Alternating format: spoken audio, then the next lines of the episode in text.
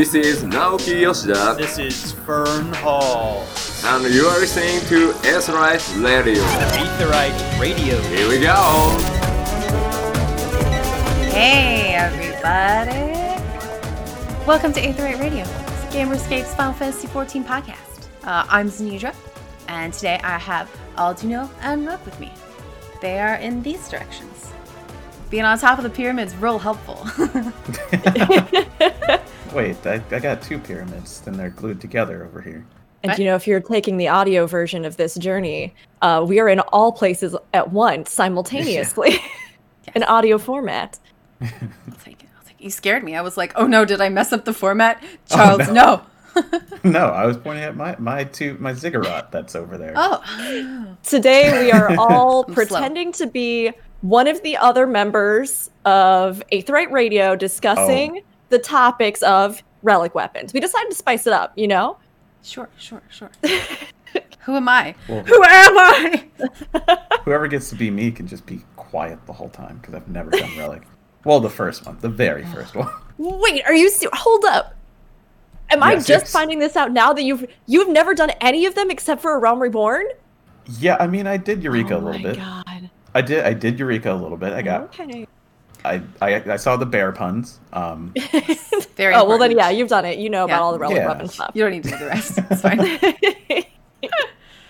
uh, so before we get into that, though, uh, we have the teensiest bit of news. There hasn't been a whole lot since last week. Um, uh, just a quick reminder, unfortunately, FanFest uh, for the end of the year in North America was canceled. They're they're just looking out for us, guys. Don't be mad. Um, they are looking into uh, perhaps rescheduling or coming up with some sort of digital replacement. So they're not just going to throw us to the wolves and be like, you get nothing. Um, but that said, also, if you went ahead like us and got hotel rooms, please cancel them. Do not pay for a hotel room that you are not going to use. Remember. That's the worst. Um, the other thing that uh, we wanted to mention was Gamerscape, our lovely host site, is now featured on Metacritic. Yay! Congratulations to everybody uh, at Gamerscape yeah. who writes reviews all the time. It's, yeah, it's uh, a big review team. Yes, it is. It's It's been a long time coming, so congratulations. Yeah. Finally got that. Uh, and yeah. then we'll just we'll just move right into our topic today. Uh, we wanted to talk about Diadem and Eureka and uh, the things from there that have influenced or probably will influence uh, Bozja, since we're coming up on that. The things we desperately hope that they learn so we yes. don't have to do it again. Yes. It's definitely been an ongoing process. I mean, right. especially when you look back, I mean, although Diadem is kind of outside of the relics, you know, mm-hmm. like the idea of this sort of isolated island, this side content definitely came back with stuff with like Eureka, and definitely is going to be happening with stuff with Bozja. So it's been kind of wild seeing how they've taken that journey from like point A to point B, and hopefully point C is going to be excellent. So we'll just see. No C pun intended, but there we go. Say, we'll just point C. I'm hoping for a C change. Oh. No. The wrong C, but that's fine. Throw it back to uh, eleven. There's a C there, which mm-hmm. as the mobs that we see in uh, Eureka. Uh, let's stop. Let's go. Oh, yeah. boy. We got to stop ourselves. Yeah. Cease. Oh, God. Crap. All right. So uh, just a quick rundown of, of uh, Diadem in its first form slash second form, a little bit of its second form, uh, for those who may not be familiar. Uh, you could only get there via airships, uh, either your own F Cs, or if you didn't have an F C one, you uh, had to use one in Ishgard.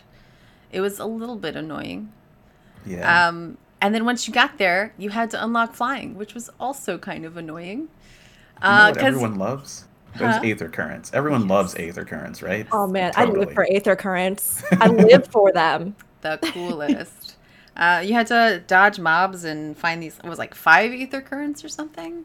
I think so, yeah. Uh, I don't know. People just ended up... Diadem than Eureka. Yeah, people just ended up zombieing to them. Yeah. It's like, I, I actually, it's tough because I don't hate the idea that you have to use airships to get to Diadem, because like, having airships have a purpose or yes. something that, you know, your F C is working towards doing.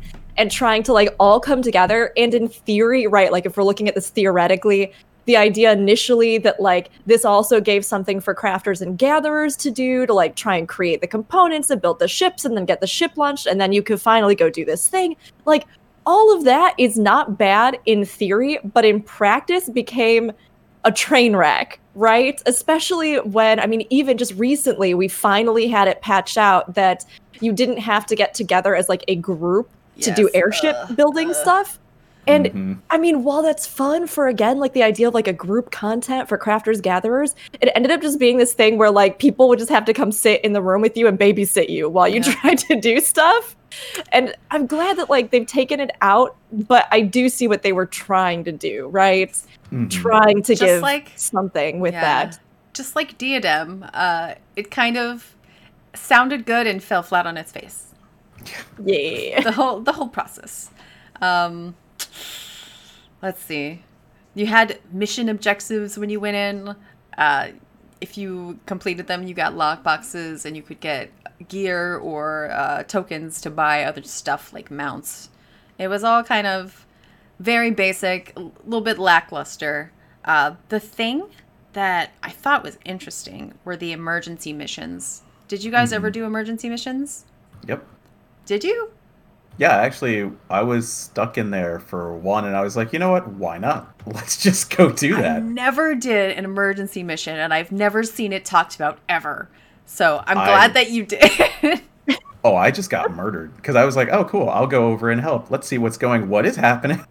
So these things are like the predecessor to Baldesion Arsenal, mm-hmm. right? These things that probably a majority of people have never even heard of. Um After a certain amount of fates, or maybe during a certain weather, I don't know, uh, the the zone would be told that emergency an, mm-hmm. an emergency mission was happening, and you uh, you go basically to the center of, of Diadem and go into this one special other area, mm-hmm. and you have to break into different groups. There's a yeah. Uh, yeah, right. It's it's a it's a big semi-alliance type thing, right? And different groups had to go fight uh, Legatus mobs. There were three Legatus mobs.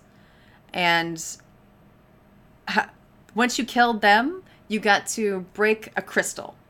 And this crystal was going to buff the boss. So while these mm. smaller groups were doing that, the big main group is fighting two like hound mobs in the center uh, that are trying to break a crystal themselves to break the main boss out. So they're trying to keep the dogs from breaking this the, the boss out of the crystal while everyone else is trying to break the crystals that buff the boss. So it's like a, you guys work you. really hard mm-hmm. while they kind of do not a whole lot. And then once you're done, everybody in the middle does everything else.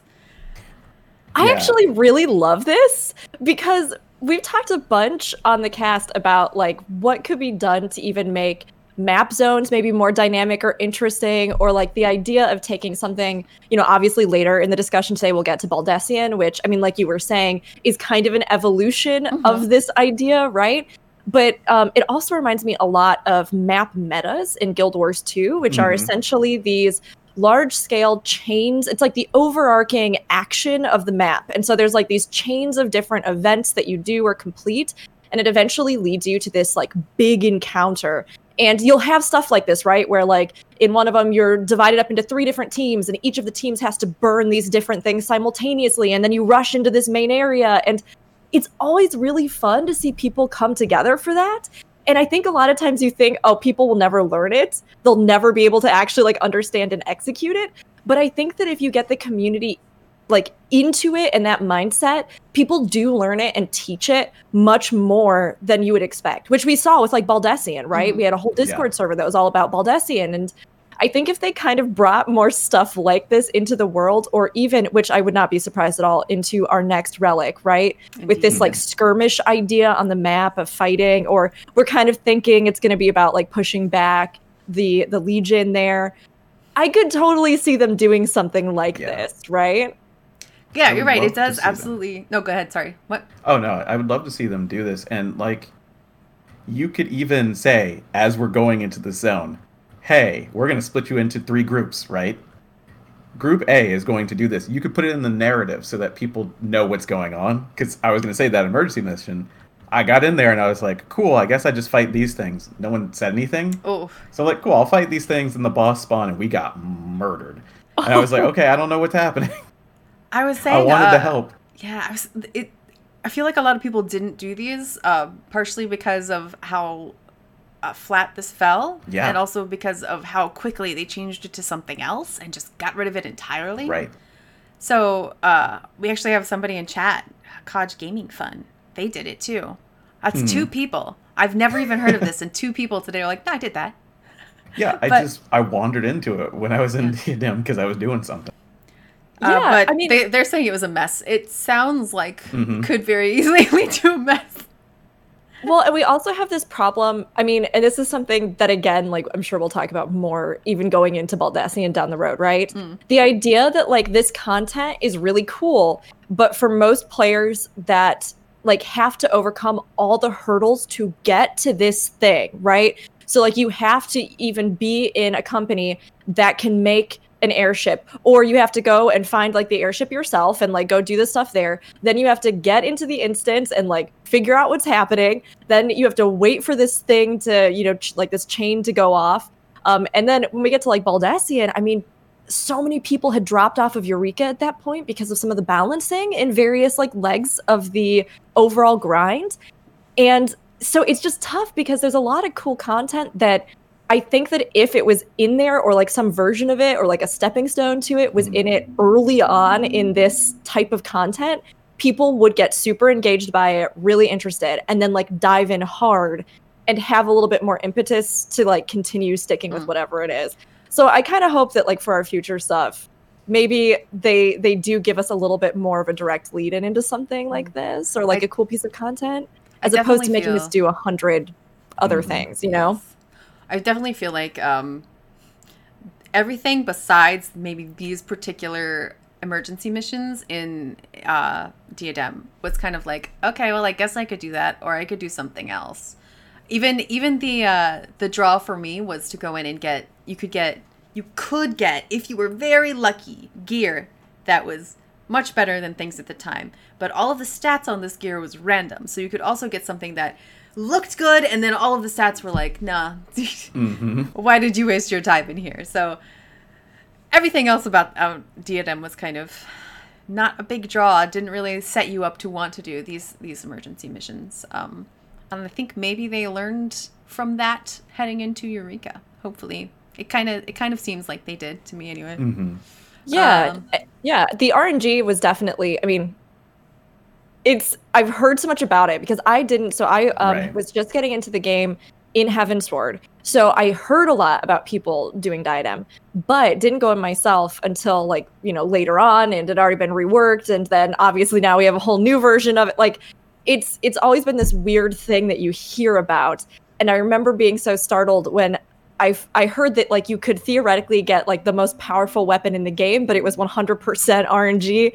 And yeah. it's like that design question of, do we make people spend time in content because it is either just extremely arduous or it's just a very impossible chance that they are always going to be gambling for to get the thing that is like the most powerful. Yeah. Like those two things. And as we like get into Eureka, I think the grind definitely comes in more. But with Diadem, that R N G factor, they sort of tested out and it was a, f- a total flop. Yeah, absolute yeah. flop. Like that's what I was you should say.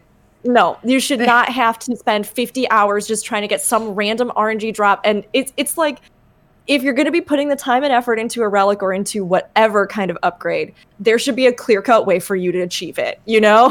Mm-hmm. Yeah, one of the things that I had the biggest problem with is it's dropping random gear with random stats in a game where, especially at that time, we were just getting into really like theory crafting and really telling people like, okay, this is better than that, better than this, you know. But most people don't know, and they'll pick up a, a chess piece and they're like, oh, cool, it's pink, it's better than what I have. And they have just destroyed themselves as far as like capabilities, because it's like, oh, well, that has all skill speed. Cool, that's good. You know, I hated it. I really, really disliked it. Like, it could be good, you know. but I, I, I hope we never see it again. So yeah, and oh, go ahead, Zen. Uh, I was going to say, so uh, you think they were maybe putting out feelers for whether or not people enjoyed the, an R N G type play style, and found very, very quickly people were like, no! Maybe. Yeah, I could see that for sure. And while they did kind of, they didn't completely do away with some of the R N G stuff, like down mm-hmm. the road, because like obviously there are some of these, you know, other weapons or things that we've done where, you know, you can get a variety of stats or like try to get, you know, whatever stats or things on them, but it's a little bit more controlled. Um, it's like, it's not a bad idea, I don't think. And like in Heavensward, you know, for example, we see that you can almost like pick your own stats and put stuff mm-hmm. in, which is, which I thought was kind of a cool idea, especially when you get into the idea of best in slots, and there, yeah. you know, will sometimes be a piece of gear where you're like, why did you put those stats on? Like, why? I, please just let me do this. That was very generous of you to say sometimes. Many times, many times. Um, so it's not like I dislike the idea of there being a way to obtain gear that maybe does have more stats tailored to what you want, but Diadem was definitely not the way to do it, right? Mm-mm. Uh, I've picked out a little random lore tidbit. This has almost nothing to do with uh, our discussion today, but um, I love finding stuff like this in the game, and I hope that they do more of it. So we'll just put that on the list of do more of this, please. Um, The, what's it? Tasks referring to fates slash mob killing were called Trials of the Fury, and tasks for gathering were Trials of the Matron. The Fury mm-hmm. is Halone, and the Matron is Nofaka, and they are rivals. Yeah. I do like that. Right? That's I why I was... Say... Oh, Sorry, go ahead. go ahead. No, go ahead. uh, that's why I was into it to start, because it was it was so tied to Ishgard, and I was like, cool, I want to know more about it, so I tried it out. And I was like, nah, I'm done. No dice. No good. Yeah, I think that, because obviously relics are about the weapons or the gear, right? But, but that's not to say that they can't use this kind of content to tell a bigger story or bring people in because they're interested about it, right? Mm-hmm. And I totally, like, I agree with you that on that one hundred percent, Aldino. Um, and Zen, I don't think it's, like, disconnected, right? Having that lore or having that thing that makes it a vehicle for something bigger than just like, and then I grinded for a hundred years and then I got a shiny stick and the shiny stick has butterflies. Like, that's great. But I think that one of the like most satisfying things with these relics is when it does have a strong story tie. And I'm so glad, like, Baldesion was amazing because this was a thing that we had heard about just for ages. Like, and Eureka as an island was a thing that had been mentioned offhandedly over and over and over in the story. And so it was really neat when we finally got an answer and a storyline about that, right? Mm-hmm. Um, and now we've got this other big question with the Meteor Project and Bozja that's being answered. And I'm so glad that they decided to stick with that as opposed to just trying to make it some kind of like completely unrelated mm-hmm. little side content kind of thing, you know? Um, I think it gives it more clout and gives us more reason to do it. I'm definitely more excited about this than uh, the Eureka area as well. At least on the lore front. So uh, as as we all probably know, Diadem ended up uh, in its original and second versions uh, just being useful for gathering. You could go and you could gather stuff, and that it's really all you wanted to do there. Uh, and they took this, the dev team, and made the zone for gathering. That's what it's for. And then they added a cool air gun. And that's, yeah. that's pretty much it, man. You get a bazooka. Yeah. It's, it's fun. So uh, it took it took a couple of tries, but uh, Diadem is, is useful for one use now. And, uh, and then it's fine that way, I think. Yeah, at least it still exists. Yeah. I mean...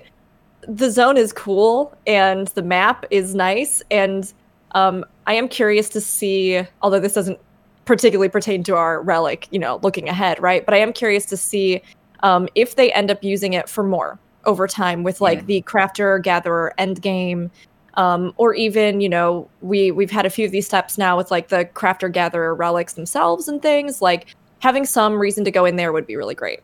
I do wonder if it'll fade into oblivion uh, once the Ishgard housing stuff is done.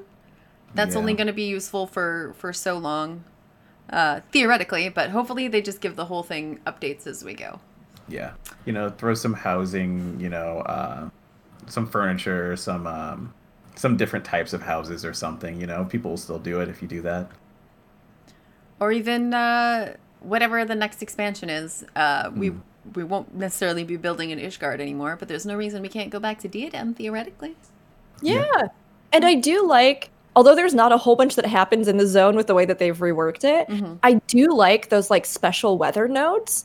And mm-hmm. I think that's a cool little thing that, you know, gives you kind of more reason to be in there, or if you're like at a higher level, to like go and sort of keep an eye out for it. So something like that, even, um, you know, if we're looking ahead to stuff with Bozja, like, I do hope that the map has some little, like, just interesting things that can happen. And, you know, maybe, uh, yeah, those little, like, special weather effects, even that we saw with Eureka, spawning specific things. Um, it's nice when there are reasons to, like, spend a long period of time in a zone, or just, you know, stuff that can happen that changes up what's going on on the map at any given time, which Especially... I think is... if you're going to be there for a long ass time anyway. Mm-hmm. Yeah, just, like, Break something up the monotony. To pick it up. Yeah. Please. uh, and we've we've talked about Diadem so many times. I think that's a, a good cut and dry place to stop. Yeah. Like, there were some good things from Diadem. They're still there. It's the gathering and uh, the the emergency missions uh, that they apparently built off of question mark.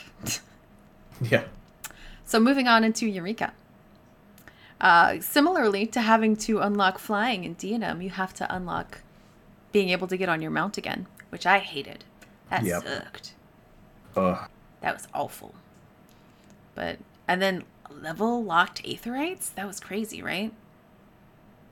You guys... Okay. I, this is one of the reasons why it absolutely... I never continued. Like, I got to level fifteen. I was a little bit behind. Um, and I got to fifteen, and I was like, okay, cool. And then the next one came out, so... What was the first one?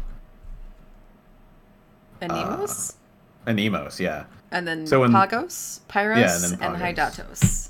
Oh, so, so, so when the second one came, you know, showed up, I was like, okay, oh no, I'm stuck behind. Yeah. Oh.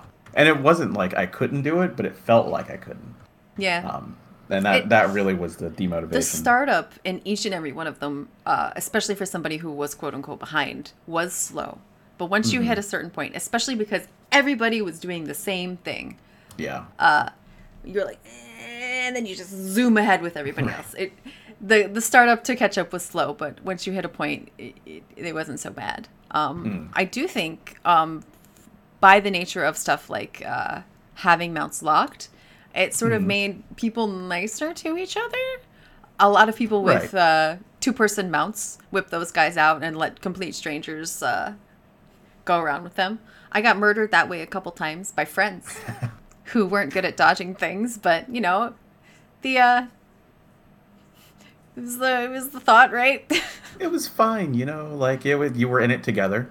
Um, they didn't die because they had their right. round unlocked. I did, but hey, gotta try. Yeah, something. it's.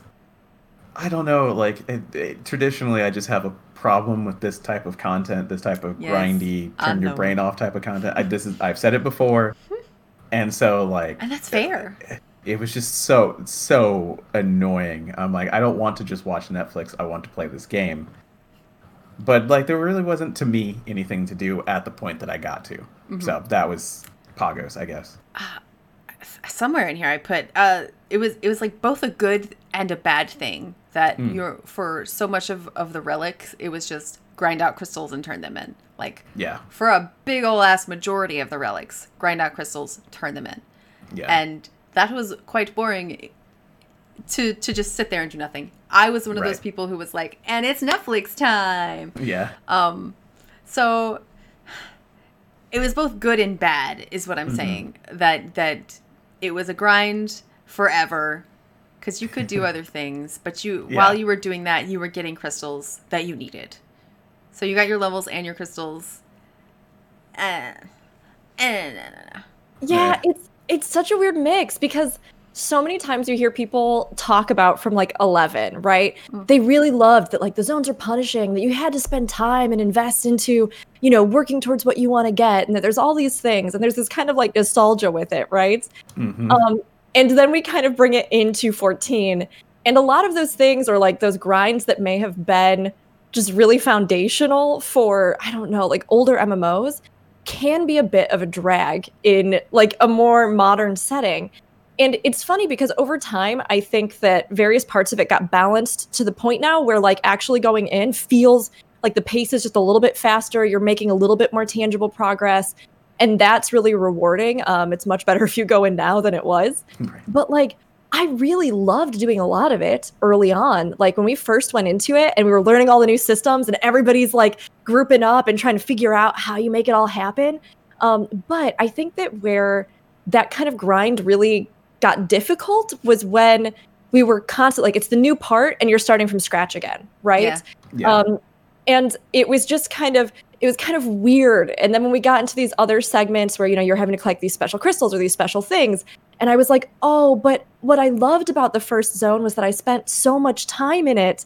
But at the end of that, I was able to get like all of the relic weapons mm-hmm. that I wanted right off the bat. And I was like, this is perfect. I don't have to go really hard for a million years on each one.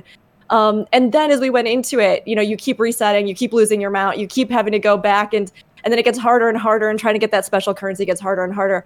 So it was just like little balancing things that I think tipped that like grind just yeah. a little bit too much for me, at least. I mean, not for everybody, but for me, at least. It kind of made me think of every time we hit a new raid tier, you start at the beginning, basically, mm-hmm. again. Uh, but sooner, like, yeah. if that makes sense, is like you, you go and you hit the wall. And even even in, in time progression, it, it wasn't necessarily sooner. I'm I'm probably not correct there, but it felt sooner in Eureka that you'd have to start over very soon, right? Whereas in it's, when you're doing like Savage, for example, it feels like you have yeah. quite a while until you hit the next tier and have to start all over again. It's like when you when you get a raid reset, yes, there is new gear to get, but there's nothing wrong with you right now. You haven't lost anything. Yeah. There's just higher to aspire to. But Eureka, the next one you get to, you lose your mount. You lose the ability to fast travel, you know. You you lose so much in going to the next one. Like, so it's like that if you, to me. Yeah. It's yeah. like if you, you went to the next uh, tier of raid and they're like, you can't put on half of your gear yet. Suck it. Exactly. It's like, yes. what, what do you mean? Why? Why would you do that? Yes. And a lot of the systems are really cool, like the Logograms and Logos mm-hmm. Actions and all of that. But, I mean, I had to literally sit down, even, like, looking at guides, even with talking with other people, I had to sit down with other people that had already done it and had, like, worked through hours on this just to be like, I'm sorry, what? And where they want me to put this, he- but then that unlock... But, okay, what this man said to me does not indicate that I have to do any of that. Yeah. Okay, okay. So then, like, we, we're going to combine these, but then that's going to unlock... Like, I think that it just got to the point where, like, there's a lot of really good ideas in it. But especially with, like, oh, gosh, uh, was it Pyros? Like, the... Oh, that was such... It was such a, like... It felt like a standstill after coming off of Pagos. Mm-hmm. And that one just really needed some tweaking with some of the balancing. And then you get into the more complex stuff and it's just maybe not explained super well. Yeah. And yeah, it just, it's tough because I think there's a lot of really good ideas in it and a lot of really cool stuff in it. But yeah, you lose a lot when you go in and you're starting fresh in each one. And then it might be confusing on top of that. And then it's a big, long grind, you know? Right. I never it's actually like... thought about that, but you're right. I did feel... much more lost trying to keep up with uh, relic progression in Eureka than anywhere else. Mm-hmm. It was definitely a case of, and I do a hanawa. It's like, what are these things? Yeah. And then I do what, what, what, what, what? It's, yeah. It's like there there's a problem with this uh, borrowed power. Like anyone who has been playing WoW in the last, like, I don't know, six years knows that term probably. This, you know, like for an expansion, you get this extra system on top. But when they take it away in the next expansion, boy, does that feel horrible until you get the next system that they want you to go into. Mm-hmm. And that's exactly what Eureka was. Like, oh, you got through everything. You got your mount. You did, you know, Um, everything you need to do. Cool, go to the next zone. This doesn't build on the previous system? No, it's a completely new system. Kind of. Well, we're just going to add it beside it. Don't yes. worry about it. Every it's time like, they, they added some, some one thing, yeah. you're just like, ah, okay. Make one system and flush it out along the way. That would be cool, you know? Yes. Give me and a tier grid. Like, they were um, obviously using it a little bit as, like, a testing ground. I mean, there was mm-hmm. a lot of, there were yeah. a lot of theories about, oh, they're testing out some Blue Mage stuff, which was true, right? Mm-hmm. Yeah. Or maybe they're testing these things out, which I don't think is a bad idea to sort of Certainly, use yeah. use the best of your time, especially when we don't have, like, a public test server for fourteen or something, mm-hmm. you know, where it's like, let's test maybe some new stuff that's coming up. Um, but it does create this weird disconnect. You're right, where it's it's like, wait, I thought I knew what this was, and now I have no idea again. Like, what am I supposed to do in it? Um, but at the same time, I think there were a lot of just, like, really memorable moments to me while mm-hmm. we were working on it. Um, I mean, I can remember the first time in, you know, in Pagos when, oh, there's the boss that's the, uh, like, the Cyclops that, you know, is through, like, towards the end of the, like, higher yes. level of the zone. Yeah. And everybody was, like, ferrying each other there, and he popped for the first time. And, like, this was one of my favorite things, um, those first few days, seeing these notorious monsters that nobody knew anything about or how to proc them or oh. what they were start to get discovered. And mm-hmm. that was so valuable. Like, that was so fun as a group, because then everybody goes over there. And I felt for the first time in Final Fantasy fourteen, like, as a healer, I was the make or break between whether or not this happened. I was literally standing. It was amazing. I was standing with, like, two other healers in a sea of corpses.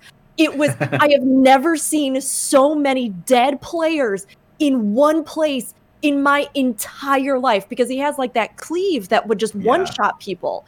And we were all just, like, yelling in the chat, like, I'm covering the west side, you get the east, reses are going out. And, like, it was so fun. I've never had that moment. Like, not even in, I mean, maybe in, in like, done scathed in a twenty-four man mm-hmm. limit break, right?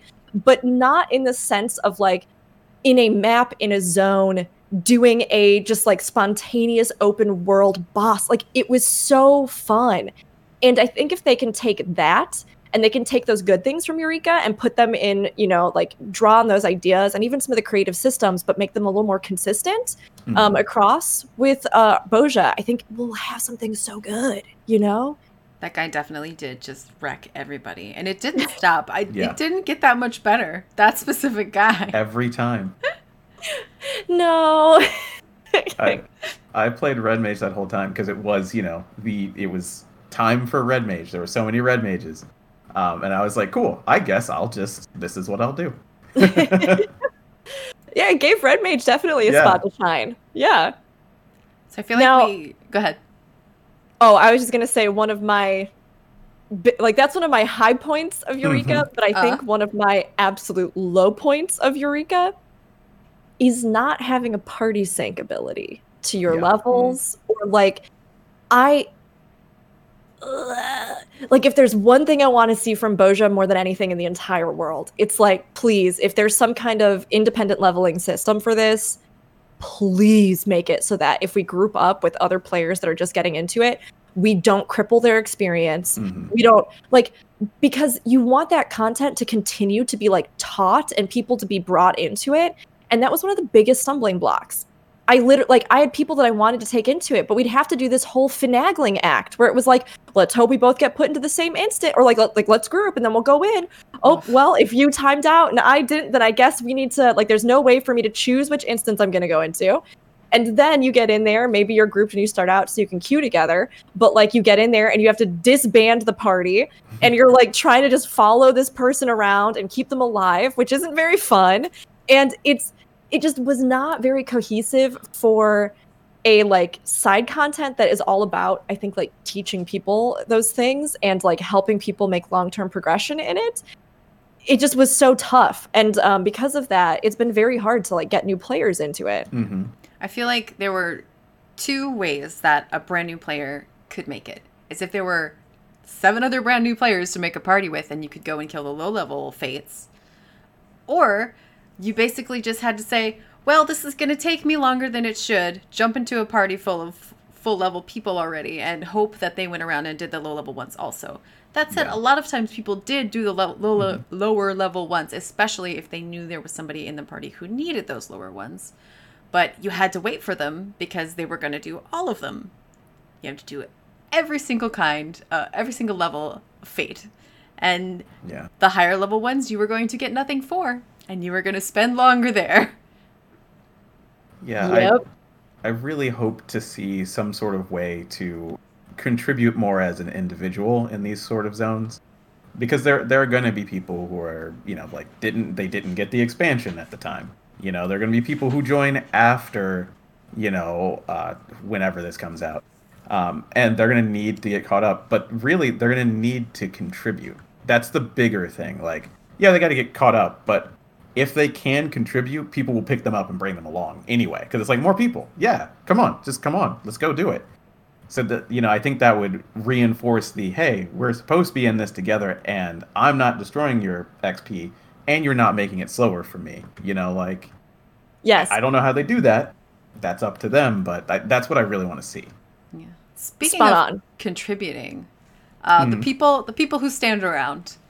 Yeah. There were, there were two... Uh, Two schools of thought on that. Mm. Uh, it didn't really hurt anybody to have people stand around, but it did feel like you're getting yeah. a little screwed over. It's like, well, I'm doing mm. all the work and you're taking a nap. Rude. yeah, and I. It's been interesting seeing how other M M Os, I think, answer that kind of problem, right? So kind of like I was mentioning earlier with like the Guild Wars two map metas, for example, they've had those problems, or like where people go on those maps and then everybody else is like forwarding the momentum of what's happening. And then you have some players that are just like standing there waiting for the chests to pop, and then they're just going to go and get them. Right. Mm. So like, it's not unique to just fourteen, this problem of like, well, we want there to be things that everybody has to work towards, but how do we make sure that everybody's engaging? And they ended up putting in some systems where like you get proportional rewards, like you get more if you have been actively contributing to like damage or healing or, you know, stuff like that, um, which I could see maybe being put in place. It's kind of tough with the Notorious Monster thing, though, because right, a lot of the prerequisites for those pops were just like X amount of things killed in X amount of time mm-hmm. during this weather or during this thing, um, which did make it faster if everybody contributed. But yep. wasn't always the case, especially when, Aldino, like you said, there were these discrepancies between like, well, I'm low level, but I can't find anybody who's also low level to get into a party with. So I can't go just hunt random things because I, you know, can't survive them alone, but I won't get experience otherwise.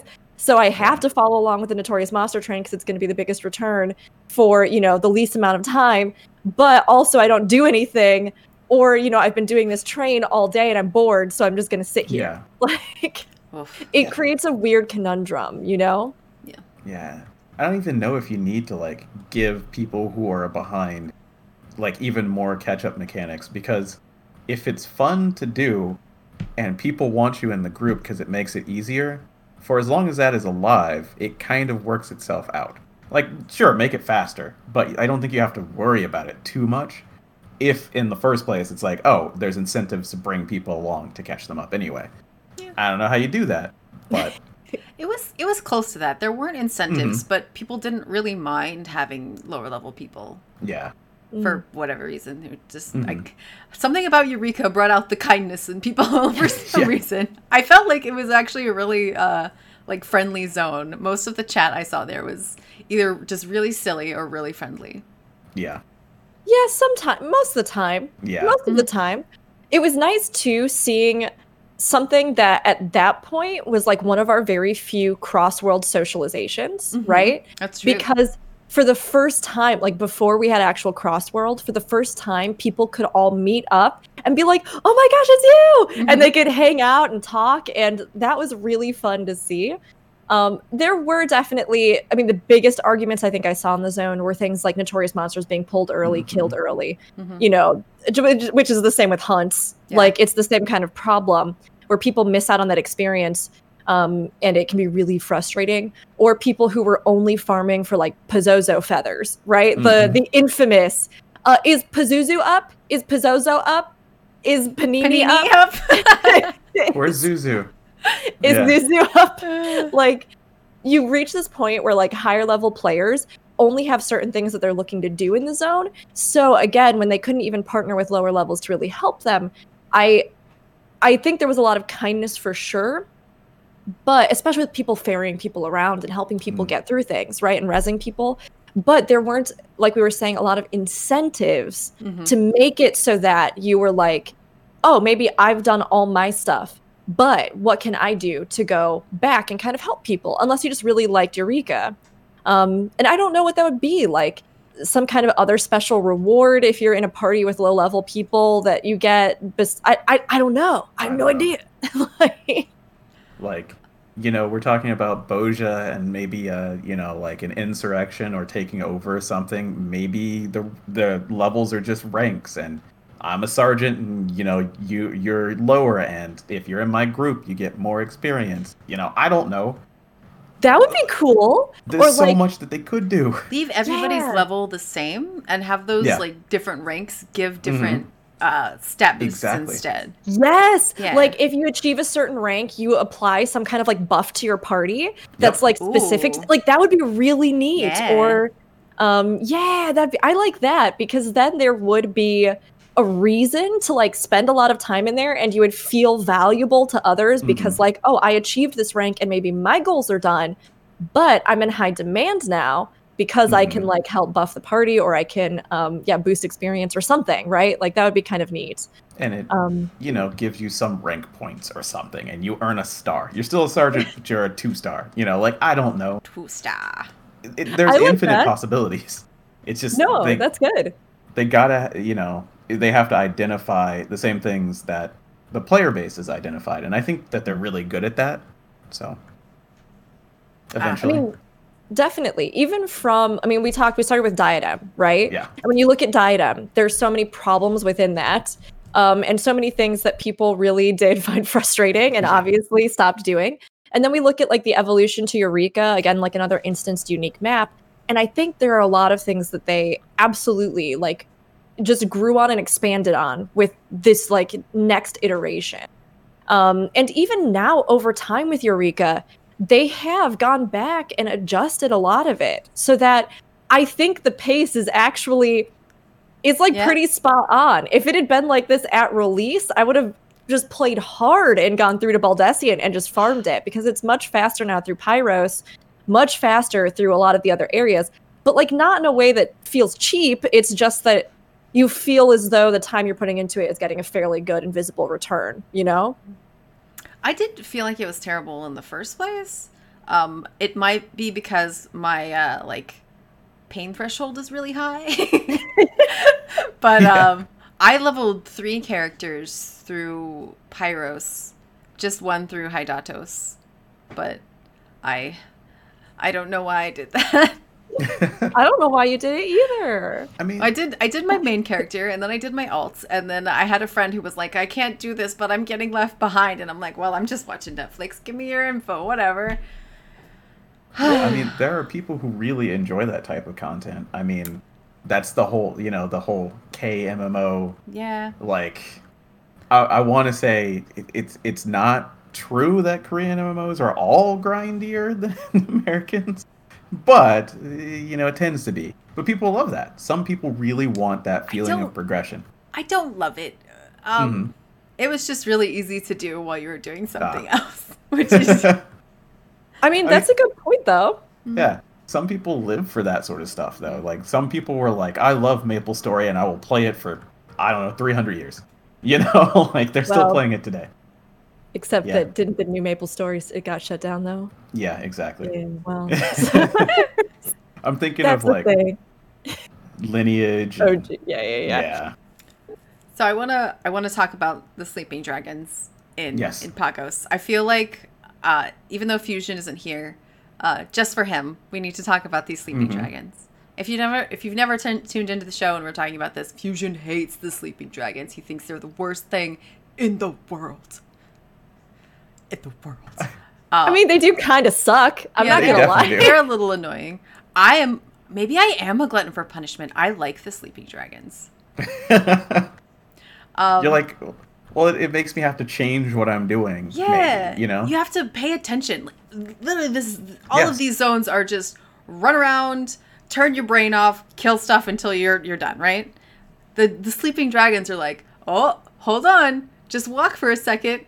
Just, you know, uh, okay, you're past. You don't have to, to, to walk anymore. It's, I didn't feel like it was super hard. It just made you have to pay attention for, you know, half a minute, something. Less than that. Yeah. It's yeah. Just... I... Oh, go ahead. I was going to say, I like that. I like the idea of having enemies in a zone that are triggered by different things, like mm-hmm. aggro being unique in some way. And we saw that as well with the, oh, is it like the undead that if you have damage or something, mm-hmm. they aggro on you, like the yeah. Dolahan? Yeah, so, like, I like that, and that draws from eleven. And yep. I think that it's fun to, like, have to actually understand enemies in a zone. Like, what do I have to do to survive this very deadly area? I can't come in here unless I'm fully healed. Great, fine, that's cool. What do I have to do to get past this creature? I have to sneak past it because it's sleeping. That's cool, I like it. Where it became a problem was the Notorious Monsters. Because when the major way that you could earn experience... and or special rewards, and especially as people got higher levels, so a lot of those Notorious Monsters went down like paper, but maybe you weren't necessarily like at that level yeah. part. You are trying your best. You don't have all the Aetherites. You're trying to run across this map as fast as you can to get to the thing where the thing is. You're mm-hmm. trying as hard as you can to just make it because you can't like get experience otherwise. And that's when the Sleeping Dragons felt like something that was designed to torture me and make me hate everything in existence. Yeah. Like, yeah. because I was just like, I want to do this. Why are you killing me? And now I'm just laying here waiting for somebody to res me, but nobody will because they're all at the Notorious Monster. Yeah. Like, yeah. that's that's where it became a problem. And I think that, like, when you have these timed events that are dependent on, like, players proccing and completing them, and then you have a zone that's very difficult and that is hard to navigate and that you can't even unlock all of it until you're at a certain level threshold, right? It that's when it becomes like, why, why, why? yeah. Those, I think they actually, again, to me proved uh, that there is actually a lot of kindness in the community. Because sure, yeah. while, while there were definitely those times where you you would wake the dragon up and get murdered and somebody would pull a fate immediately right after and you'd be screwed. Uh, there were plenty of times, for me at least, in my experience, when uh, people would be like, hey, is everyone here? Did everybody make it up the freaking mountain mm-hmm. path that has the three sleeping dragons on it? And people wouldn't pull until everybody made it. Yeah. No, definitely. Mm-hmm. We definitely saw a lot of that. Or people who really did go out of their way to try and res and help and, yeah. you know, was- like come back or ferry you or... Um, and especially like four-seater mounts, two-seater mounts, those became something that was like such a gift mm-hmm. because you could actually ferry people and they could make it to the place, which um, was great. Like, I love that. And people would specifically be like, all right, I'm, I'm bringing out my two-seater mount, but nobody else get on. Let the low level get on. I remember that happening quite a lot. So yeah. It was, it was so sweet. Um, I had another point. I don't remember. It had to do with sleeping giant. Oh, the, just the mobs. It's not even just in Diadem. There are mobs out in the normal world mm-hmm. and in uh, other dungeons, like, uh, what is it, Aerie? There mm-hmm. the big dragons in there that are asleep. You can walk by those. There are, there are several mobs that uh, proc to sound specifically, and you could just tiptoe by them. And I think that it, while annoying, maybe tipped people off to the fact that, hey, this is a thing you can do kind of anywhere. It can make your make your journey just a little bit easier, and I like those little little extra mm-hmm. tidbits. I like that about eleven as well. Yeah, I love that, and I think that would be great in um, this next leg that we have, right? I think it's just bridging that gap between like big special event things that pop and the world itself and like exploring the map and the zone. Yes. I think that's one of the things that I wanted more from, from Eureka, but that I was surprised by because I love the idea of having quests that aren't just like, follow the arrow, go to here, right? Mm-hmm. And when I first read that, I was like, I, this is amazing. It's it's so good. I love this. But it ended up just being the kind of thing where it was like, oh, well, when you hit level fifteen, you do just have to go to a place. It's just unmarked. Yeah. As yeah. opposed to it being something like, I'm going to give you all this information, and maybe if you've been talking to N P Cs and you've been exploring and you've been doing stuff and you've been examining these different mobs and you've been going out and, you know, seeing as much of the like map as you can, then you'll be able to put together the logic of, oh, wait, why don't I try and go here or talk to this person or do this thing or get some more lore from this?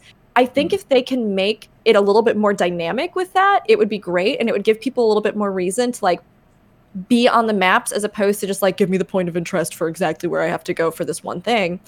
Um, and if they can kind of make it, yeah, so that like more of those little immersive things with the mobs, I don't know, just become part of what you're doing as opposed to just like N M hunting. Mm-hmm. I, I think I'd be very interested in something like that where um, the zone itself does feel like it has more rewards. And they did do a little more with that with like the challenge logs and, and things where people started running those mobs again. Um, yeah. But yeah, it just, it felt like maybe that for me, that was one of the bigger disconnects. Mm. So how about logograms, Logos actions? How do we feel about those? Enough. Um, the little spiky guys. Are. I like them. Yeah, I didn't like them. Zen, why didn't you like them? Tell me. Um, there were there were uh, several things going on already. I felt like, uh, hmm. and and while I don't necessarily think that adding another layer was bad, I feel like adding this other very R N G-based layer was annoying, mm. right? Because you you had to get the specific kind of logograms to get the specific kind of Logos actions, and you didn't always get the ones you wanted. And mm. uh, if you wanted to use the action, it, it went away. So sometimes you would get one that was like a Cure three, and you're a monk, right? So you have a Cure three in your pocket, just in case. But you use it and it's gone forever. Yeah. yeah. Yeah. And this, like, this is like we were talking about earlier, right? Mm-hmm. I think that if logograms had been a f- like fundamental part of this from the beginning, mm-hmm. and like we had learned in the beginning, like you can get these different abilities, even if you could only get like two abilities at the start or something, right? And then as you went, it expanded and you could get more. And maybe right. you could even go back to like the old portions of the map and there'd be like new ones that were unlocked. Like that'd be cool. But there were, like, those were the problems for me. Um, one, it came in so late, like you said, Zen, that it was just like, wait, what? But we already have elemental aspects, and we, oh, hold on, okay. So then you figure out this new system, which is in and of itself very confusing to figure out how to yeah. even use. Like, when I was trying to put the logos together initially, I'm trying to put them into, like, one part of it because I thought that the text was telling me, put them in this portion, and it was like, cannot make things. I remember that, yes! Things. And I was like, what? What do you mean I can't do the thing? I'm putting, I put them in. You told me to put them in. And now you're not doing anything. You're not making anything. And so what like, is, and there's so why? many of them. Like, do I you know. love your inventory? Doesn't matter. Screw you and your inventory. Yes. So it was just like, it's another thing. Like you said, layers on layers, right? Mm-hmm. So it's a fun idea, but because we weren't learning it from the beginning, it ended up feeling more like a hassle on top of other hassles. And then you're trying to figure it out. And then, like you were saying, you finally get there and you're like, oh, cool, I got this thing that I really wanted. But it's like one-time use. Yes. And I just, I found myself wishing that they were just permanent unlocks. Like maybe there yes. are some that are really rare that are on some kind of cooldown or something. Like that's fine, whatever. Like if they'd done them, like they ended up doing for Blue Mage. You keep that yeah. thing forever and you just switch it out. Yes, yeah. like that would be so great. Mm-hmm. Like even if you had limited slots or like whatever, it'd be nice to just be able to have them unlocked after you worked so hard for them. Yes. And then also just have it be introduced from the beginning, and then also just have it be more clear cut, like exactly how you do this, get this, unlock it. Um, because it was like baffling to me at first. And like I said, I had to have friends explain it to me for like an hour because I was just like, I thought I understood, yeah. but I don't. The amount of R N G um, and annoyance uh related to logograms for me felt very much like trying to go into Diadem and get a piece of gear with useful stats on it. Ooh. Right? Oh. Um, yeah, it brings the R N G for sure. Yeah. Um, but it did also encourage people, like if you had a friend who had a bunch of them, I did like that they were tradable, or, you know, people were mm. selling them and stuff. So you could at least like buy them, which was a little bit more helpful. Um, so that wasn't too bad, but it did seem like this big complex system that got introduced really late. So like if they do something similar um, with our new one, with Bozja, I just mm-hmm. hope that it's maybe a little bit more solidified. I mean, Aldino, I love your idea about like letting it be something to do with like the ranks within the sure. rebellion. Yeah. And so, like, I think that would be fun where you're like unlocking this like almost independent skill tree right. and, you know, boosts, which would be really neat. Um, like, yeah. I want to put down a battle standard and it buffs my party, you know, like some cool stuff. Like it doesn't even have to show up, you know? Yeah, yeah, yeah, yeah. So long as it's there. Uh, how about bunnies? Do you guys do the they bunny cute. Face? Oh. I did bunny I did face. They cute. They cute. You can actually still earn a fair amount of money doing bunny yeah, face. Yeah, so you can. I really liked, uh, and it, it, I guess it wasn't just bunnies, but I liked the crystals you could turn in or the chests or whatever you could turn in and get like furniture and outfits and stuff. Mm. I was glad that was in there. That was a fun yes. little extra tidbit. Yeah. Yeah. Yeah, I love that. Um, I mean, it did end up, I mean, God, I think I still have stacks and stacks and stacks of chests and nonsense yep. from Eureka, mm-hmm. which is a little frustrating. Like, it would be nice if some of those loot things or, like, exchanges, you could, uh, like, I don't know, boil them down to a currency if you don't yes. want to use them or something, and then, like, exchange it for specific rewards. I'm or, gonna, like, if... I'm going to address that later. Ooh. In, in something, in something. But please, please continue. Um, and again, like thinking about little R N G tidbits that still remained even from Diadem into Eureka. I was so furious the first time I did the bunny fate and I went through the whole thing and I did every single portion of it. And I watched as everyone around me got a bunny. Yes. You got and I bunny. Had no bunny. Oh. Nor did I have like a pity bonus experience boost because oh. I didn't get a bunny. And I think that's something that like, I just think they should not do. Yeah. yeah. In the next in the next leg. Like if you engage and you participate or you meet a certain threshold of a participation within a fate or, you know, whatever, and you don't get a reward for doing it, like in the case of bunnies, they're frequent enough that people will mm-hmm. still like go and retry. But I think there's nothing more disheartening than being that person who doesn't get the bunny or doesn't get the thing that you're trying to get from it with no other recompense. Right. So I hope that if they have some kind of special treasure hunt or treasure thing, that they do get rid of that R N G. I can't yeah. help but wonder if it was like a system restriction. If everybody at the fate got a bunny, maybe it was just too much for Eureka to handle. There are too know. many bunnies. I mean, maybe, but then put a different treasure system in. You know what yeah. I mean? Yeah. Or like have have treasure maps or have like relics you can find or like just something that, I mean, with uh, Bozja in particular, they could easily do something that would be like a relic hunt, you know, and like you go mm-hmm. find val- valuable relics from before the occupation and bring them back to restore Fancy. a sense of the culture of the, you know, like something like that would be neat, but it could even be its own optional side log, sort of mini game within it. You could have, I don't know, it's like a little E S O just did a little treasure hunting thing where you have this like little scrying tablet and you like I scribe like for the location. So much. I know, it's so good. Like there are ways to do it that I think don't burden the system, but that also like let people have rewards for engaging with content. Yeah. Like, that's just my that feeling though. Layer, that okay. extra layer of R N G at the end, like. You and know, then you have you, to make it to the chest. You have to take your bunny to where the chest is and not die. Yeah. Yeah, and the bunny can't die either. So, like, I mean, the worst thing in the world is when you're trying your very best and you got the bunny and you're all ready to go and you're, like, trying to get your sad little butt before you've maxed out in the zone up to where it is and the bunny gets hit by something and you just sit there like, all around me are familiar. Yeah, exactly.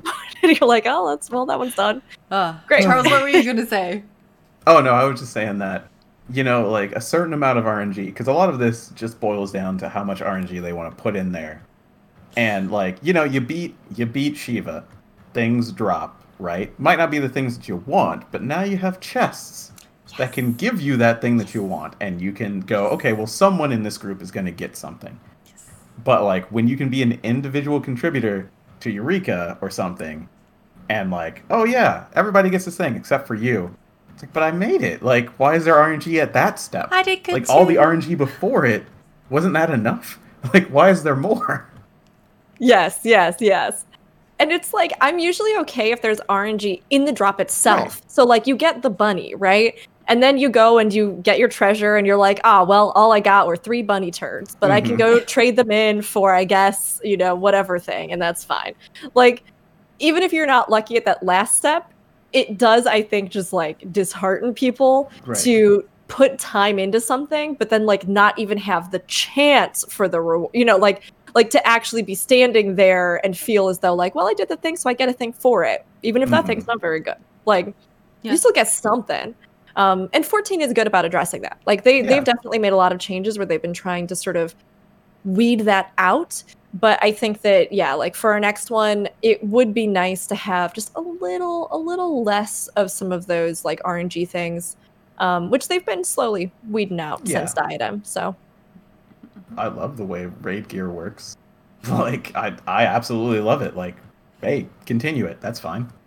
Yeah, or even like, uh, although current ones are still frustrating, mm-hmm. ponies and birds and, yeah. you know, and the doggos, it's nice that like, oh, well, I didn't get this drop, but at least I can trade these totems mm-hmm. in. So, I mean, if they did something in some kind of way that was similar, um, or, you know, yeah, let you cha- like exchange some of those treasure chests for other things or like a currency, or mm-hmm. I think that would be really nice just to be able to like condense some stuff, because Eureka did take a lot of inventory space, and I still have a lot of just nonsense from it sitting around that I just have not wanted to part with in case I want to do anything case. else. Just like, in case. Oof. So yeah, just having something, or even like at the actual camp itself, right? Being like having somebody there where it's just like, I have ten unopened chests and they're not in my inventory. And it's like, I have one hundred crystals if I talk to this man, but they're not yeah. in my inventory. Like, oh, that would that be doesn't great. happen anywhere in the game, especially no, if you I have wished. it in your uh, your chocobo bag. Yes. I put all of my savage tokens and everything in my chocobo bag. So then I go to go trade something in, and they're like, you don't have those books. And I'm like, what? What do you mean? Oh, right. Okay, okay. yeah, yeah, yeah, yeah, yeah. So we made it to the big one, the biggin, the Baldesion Arsenal, right? Mm. So we, we've kind of decided that's the better version of the emergency missions, yeah? Question mark, maybe? Yeah, it's it feels yeah. like the evolution of it. Yes. But I think you could still have both. Like, I think they yeah. could do mm. like emergency missions that pop up that you have to coordinate, but also have like an open world large scale dungeon, right? Like yeah. I think they're they're not like directly one hundred percent the same, but like they do seem like a, an evolution. Mm-hmm. For sure, for sure, for sure. Uh, the thing that I like more about the description of emergency missions anyway was it didn't sound like there was a limit. There was probably a limit based on like how many people could get in there, but like I one of the big so. things about uh the Arsenal was set amount of people only, kind of annoying way to get in there. Mm-hmm. Right. Uh so there were what nodes to get mm-hmm. in, and uh they were all unstable. And you have to have a certain item to get in there first, the ethereal stabilizer, right? Or etheric stabilizer. So mm. after five minutes, they became stable and you didn't need that. So if you were ready and you knew you were going in with a group that you had pre-organized with on Discord, because, by the way, that was pretty much the only way to organize that crap, mm-hmm. uh, then you could get in on time. But otherwise, somebody might jump in ahead of you, not knowing that there was already a full planned group, or maybe on purpose doing it and being like, whatever, I need this, I don't care about the other person. Yeah. Uh, so that was, I I appreciate them having the unstable uh, nodes in an attempt to slow down people just jumping in, not knowing what's mm-hmm. going on.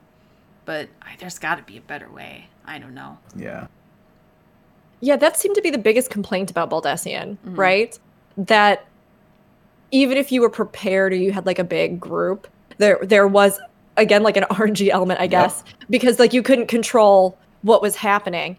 And I think that's where, like, in a design sort of sense, you're going, okay, well, if this is essentially in a way going to be instanced content, even though it's like, you know what I'm, it's it's like technically not like you're instancing into a raid. It is like part of this open map, but you also do have to like have a group and coordinate this thing to get into it. It's like, that's that's fine, but it does create this huge problem if this is like your one shot in this instance to do mm-hmm. this, and then you have you have sixty people there that you have by some miracle managed to get in one place at the same time, let alone your eight that you normally raid with, right? Like yeah. you have sixty people. And then because one per like somebody in the instance doesn't know it's happening, suddenly you all can't go in and this whole planned run is like is null. Yeah. Like that's not good. If it's gonna be an open thing, people should be able to just go in and like try to do it, or or you know, there should be a way to say like, here's our sixty, we submit, like we're going in, right? Mm-hmm. Um, so it it's yeah, I hope they erase that. But all of that aside, Baldesion is brilliant. Can I just say? Yes. Like I it's brilliant because it is content that is like taking the end game in a different direction, like end game or difficult content, right? Taking it in a different direction. Um, and that also is not just our regular formula for like eight man encounters. And it also makes the map uh, map dynamic and interesting. And it mm-hmm. makes use of the relic gear and armor. So it's not completely null and void for mm-hmm. all time. Like it's brilliant, but it's at the end of a long grind that yes. a ton of people didn't do. And so, what was like, the reward? Special mount. There's special loot that drops too, right? I think you get the final, like, augmenty yeah. piece from there, but mm. I'm not one hundred percent for your relic. Yeah. I, I don't one hundred percent recall, but I feel like there should have been more things from that. Because while, yes, yeah. while I, I wanted to do, I never did Baldesion Arsenal. I wanted to do, do it because it was it sounded fun. Straight up yeah, sounded fun, right? Exactly. Uh, but I never got to that point because uh, I think, like Rook mentioned very early in the show, people fell off because it was like, yeah, I'm tired of doing this crap. So around the end of um, Pyros, beginning of Hydatos, I was like, I'm, I'm done. I this is pointless for me. And then, you know, two weeks after that, they're like, new content, Baldesion Arsenal. You totally want to do this, right? And I'm like, I do want to do this, but I stopped playing Eureka. yeah. yeah. And the fact that we didn't know that going in, like, it was fun to have all this be a surprise, right? Because you do go in and you're like, oh, new systems. Oh, what's this? Oh, discovery. And that's great. But I think if they had said from the beginning, there will be a new special kind of content at the end of this progression, like, upgrading your weapons and gear will serve an actual purpose for the first time, you know, outside of just people who want to optimize it for raids or in the interim or, you know, whatever it is. Like, if they had said from the get-go that there was going to be some kind of goal with this, I think people would have stuck, I would have stuck in it more, you know? Um, but it got to the point where, like, I loved Pagos, but I fell off in Pyros because I was like, I won on stream. I'm like, I can't keep doing this every single day on stream for a million years. Everybody's so bored. No one wants to see it anymore. like, but two, it just, it did, like, as more and more people fell off, even if you were hanging in there, it became, like, more of a slog to choose to do that over anything else just for a cosmetic weapon. And, like, I wanted the story and I wanted to keep going with it, but it's tough when you're trying to figure out how you're going to balance your time in the game. And without knowing that that was going to be a time investment that led to some really incredible brand new content in the game, people couldn't tailor, and then they were trying to rush to get prepared when it came out, and not everybody was able to get, you know, to that position fast mm-hmm. enough. Which is a shame because it sounds really fun. They did the, the whole yeah. sort of uh, separate parties thing, didn't they? Or was that, yeah. that was just for the rooms with the switches? I think so. Which uh, then spawned a fate outside, which I thought was also very cool. Spawned a fate for everybody who either couldn't do Arsenal or didn't want to do Arsenal, but happened to still be doing Eureka, uh, was the absolute virtue fate, which was another eleven callback. Mm-hmm. And you had to beat that up and successfully beat it, right? Yes. I believe yep. if it failed, the instance failed, mm-hmm. which is another weird problem. Yeah. But yeah. didn't you have the option if, like, once the fate was done, you could be teleported into the Baldesion instance or something? Yeah. I Eight so. more people. One yeah, more party of people. I think so. Yeah, yeah, yeah. Which is nice because at the very least, it's not like you have the squad that actually gets to go into Baldesion and then you have the sad people that got abandoned outside that only have to wait for this fate to happen. you know, like at least you can go in.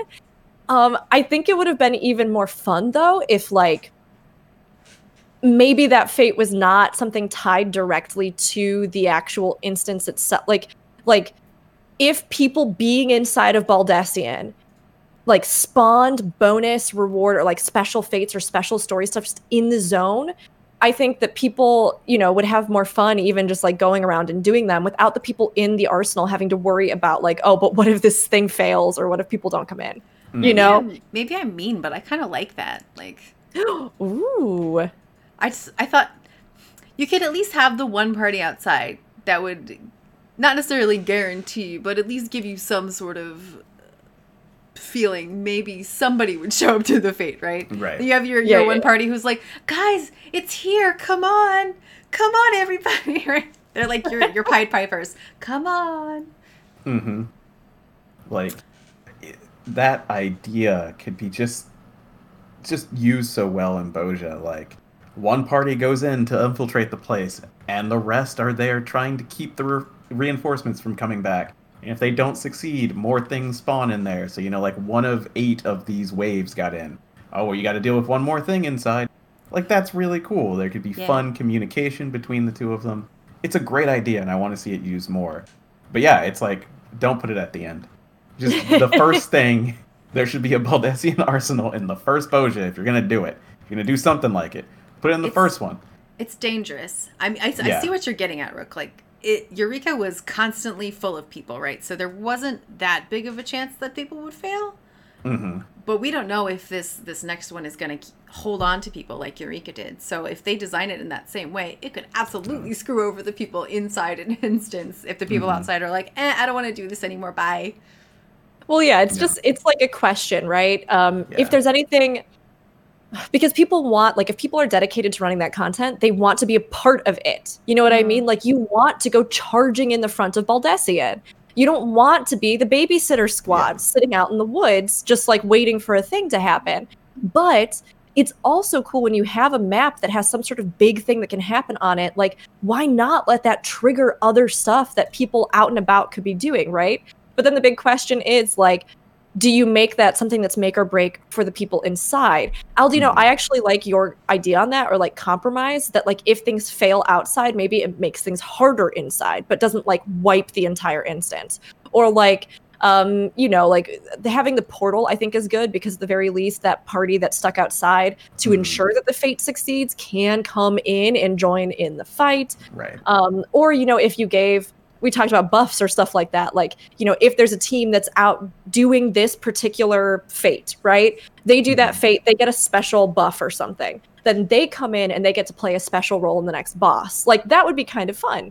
Um, make you feel like, oh, well, yeah, I was out in babysitter town for a while, but now I'm in and I get to do something cool and heroic. Like, that would be neat. There's yeah. a lot of ways they could handle it, but the idea of having something like this is so valuable for fourteen, I think, because... Um, they could do so much with it. I mean, we could have these kinds of open dungeon, like we could have these in just maps, like in the final map of an expansion. How fun would that be if like you get through the X pack, you complete the story, and then tiding us over to the next patch, there is some kind of like big, cool, culminating fight that you can be tackling on this last map with a big group of people. Like that would be really fun. Um, and I just hope that, yeah, we see it early in Bozja, that we see even like a smaller scale of it on each mm-hmm. of the different instances or maps, because um, again, I think people would have stuck in with it more if they had really felt like each of those different steps was leading to something that was going to be fun for them, as opposed to just like a cosmetic thing, which is what mm-hmm. a lot of relics end up being ultimately. Mm-hmm. I was going to ask uh, you guys if there was anything else you could think of, but someone in chat, uh, Kajigen, is mentioning the death penalty in Eureka. Oh, yeah. How when mm-hmm. you die, you lose experience. Mm-hmm. It does still I, exist, yeah. I hated that. Oh, my God. That was so bad. Did you? I actually, well... Did you like it? I liked it up to a point. Like, I felt like if you reach max, you shouldn't have your experience taken sure, away yeah. from you. But I did like there being an actual penalty to death, you know? Mm-hmm. I spent a lot of time playing eleven, like I mentioned earlier, and yeah. that the death penalty is a thing in all content in eleven. Uh, and I think I just have, have the predisposition to, when I see experience taking, taken away and, like, leveling down, I'm just like, mm-mm, mm-mm, mm-mm, yeah. mm-mm. Don't want to, don't want to do it. Mm-mm. No, no, no, no, no. No, I got P T S D. It's not good. Yep. Aldino, what did you think about it? Did you like uh, having like that sort of weight behind staying alive? I mean, it was all right. Um, it didn't stop me from interacting with the content. Like, that's not the reason why I didn't do it. Like, I didn't really mind too much. Because, yeah, I, I played eleven for a shorter amount of time. And, I, I mean, I would just die down to level with people. Like, sometimes it was because, you know, like, I was in two groups because I was a Red Mage and people wanted one. And I'm like, okay, I'll die down to play with you and you, and that's cool. But, like, if the content is fun, I don't really care how long it takes. If it's fun and engaging, I'll do it. If I died because I did something stupid and I lost a level, then okay, I got to get it back. But, yeah, I can see how I died because someone pulled this thing over here and now I've lost experience. Yeah, that sucks. Yeah. Oh, that's a good point, though. Yeah. yeah. That sucks. When it's not your own fault, oh, man. But you, yeah. didn't, you didn't lose experience if you were raised, right? You just lost it if you yeah. returned. Yes. yes. In eleven, even if you were raised, yes. unless it was like a raised three, you still lost a little bit of experience. Which mm-hmm. I mean, I'm glad they took that out because that would have yes. been nonsense. Yes. I oh, like that it kind of inspired people to come and help you. Mm-hmm. And like, I think too, because people knew that they're, you know, like, oh, there's actually a direct penalty for doing this, that they would go out of their way to come help you more, which is also really nice. Um, it felt like, again, Resing actually had some kind of real place, yes. which was great. Um, go and Red everywhere. Shine. Yeah. Yeah. You go like, everywhere like in, in a set of two razors so that if one of you dies, the other's like, nah, I got you. It's fine. Don't worry about it.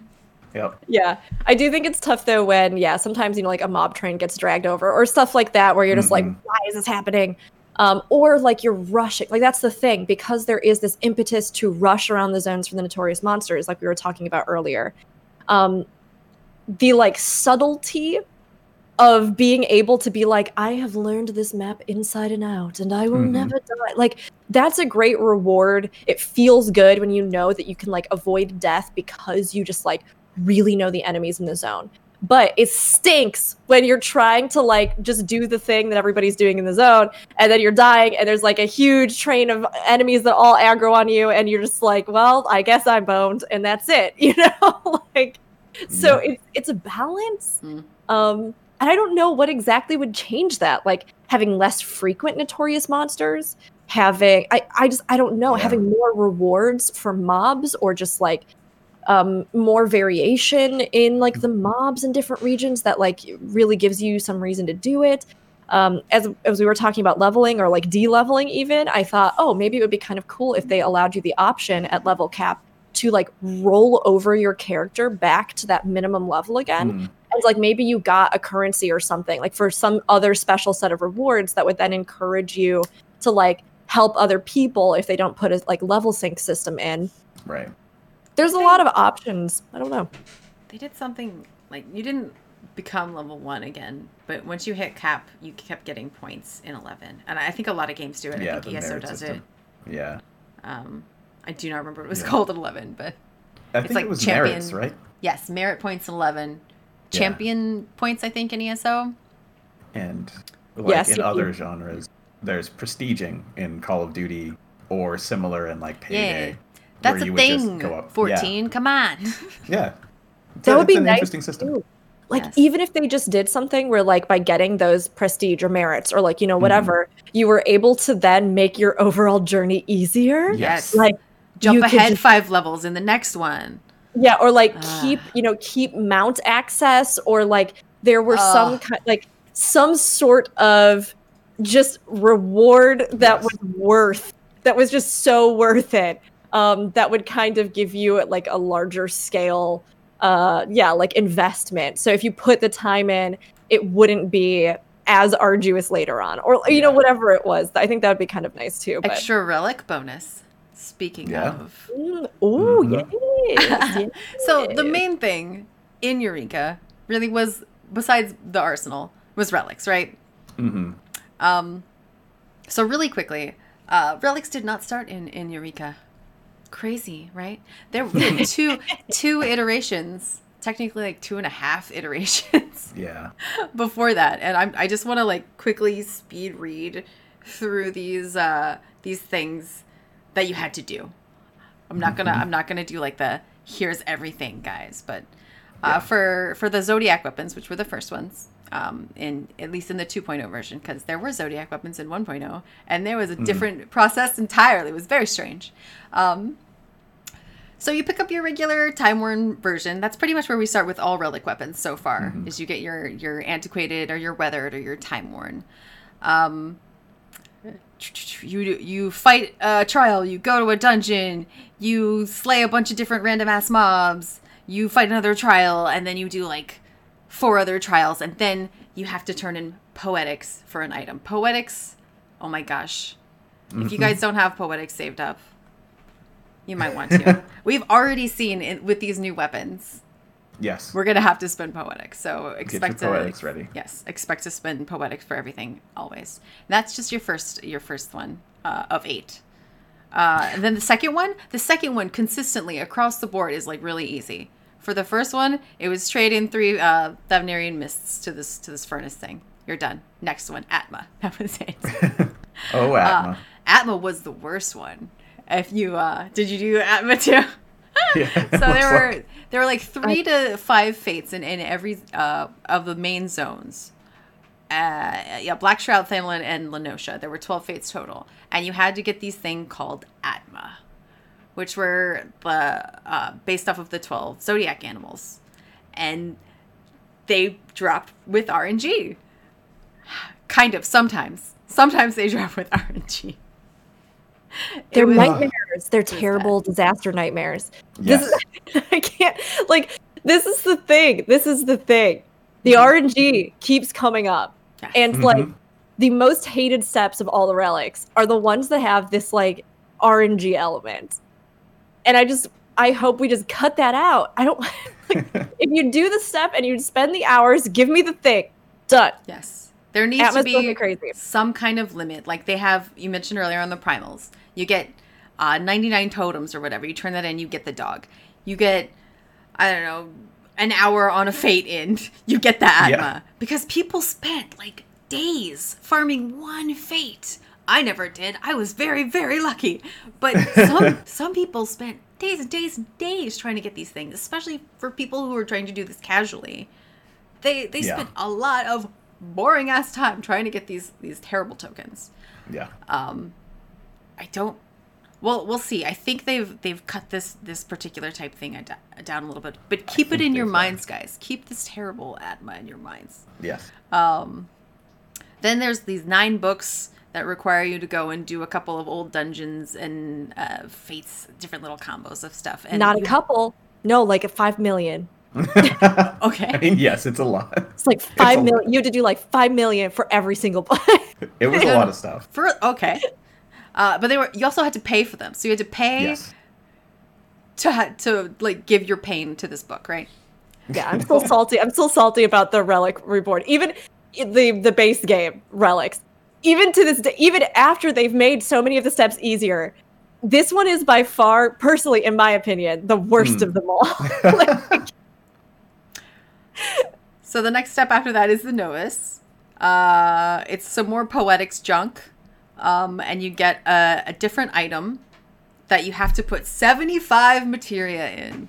And at the time, mm. Materia were not plentiful. Especially the, the higher level ones. We were like threes yep. and fours at the time. I don't recall. But there was a lot of that. And then you also had to get seventy-five Alexandrite. Uh, which you could either, again, pay for with Poetics or do a daily quest for one. So you got one per day for a long ass time. So that was a very long step, not a very difficult mm-hmm. step, but just by virtue of the limited amount of, of items you could get, kind of a long step. Uh, then the Nexus, where you had to soul glaze your relic, whatever that means, but it means light farm. This is our first light yep. farm. Uh, it's a, it was a grind. It was a boring grind, but Uh, people also figured out that certain places had bonus light.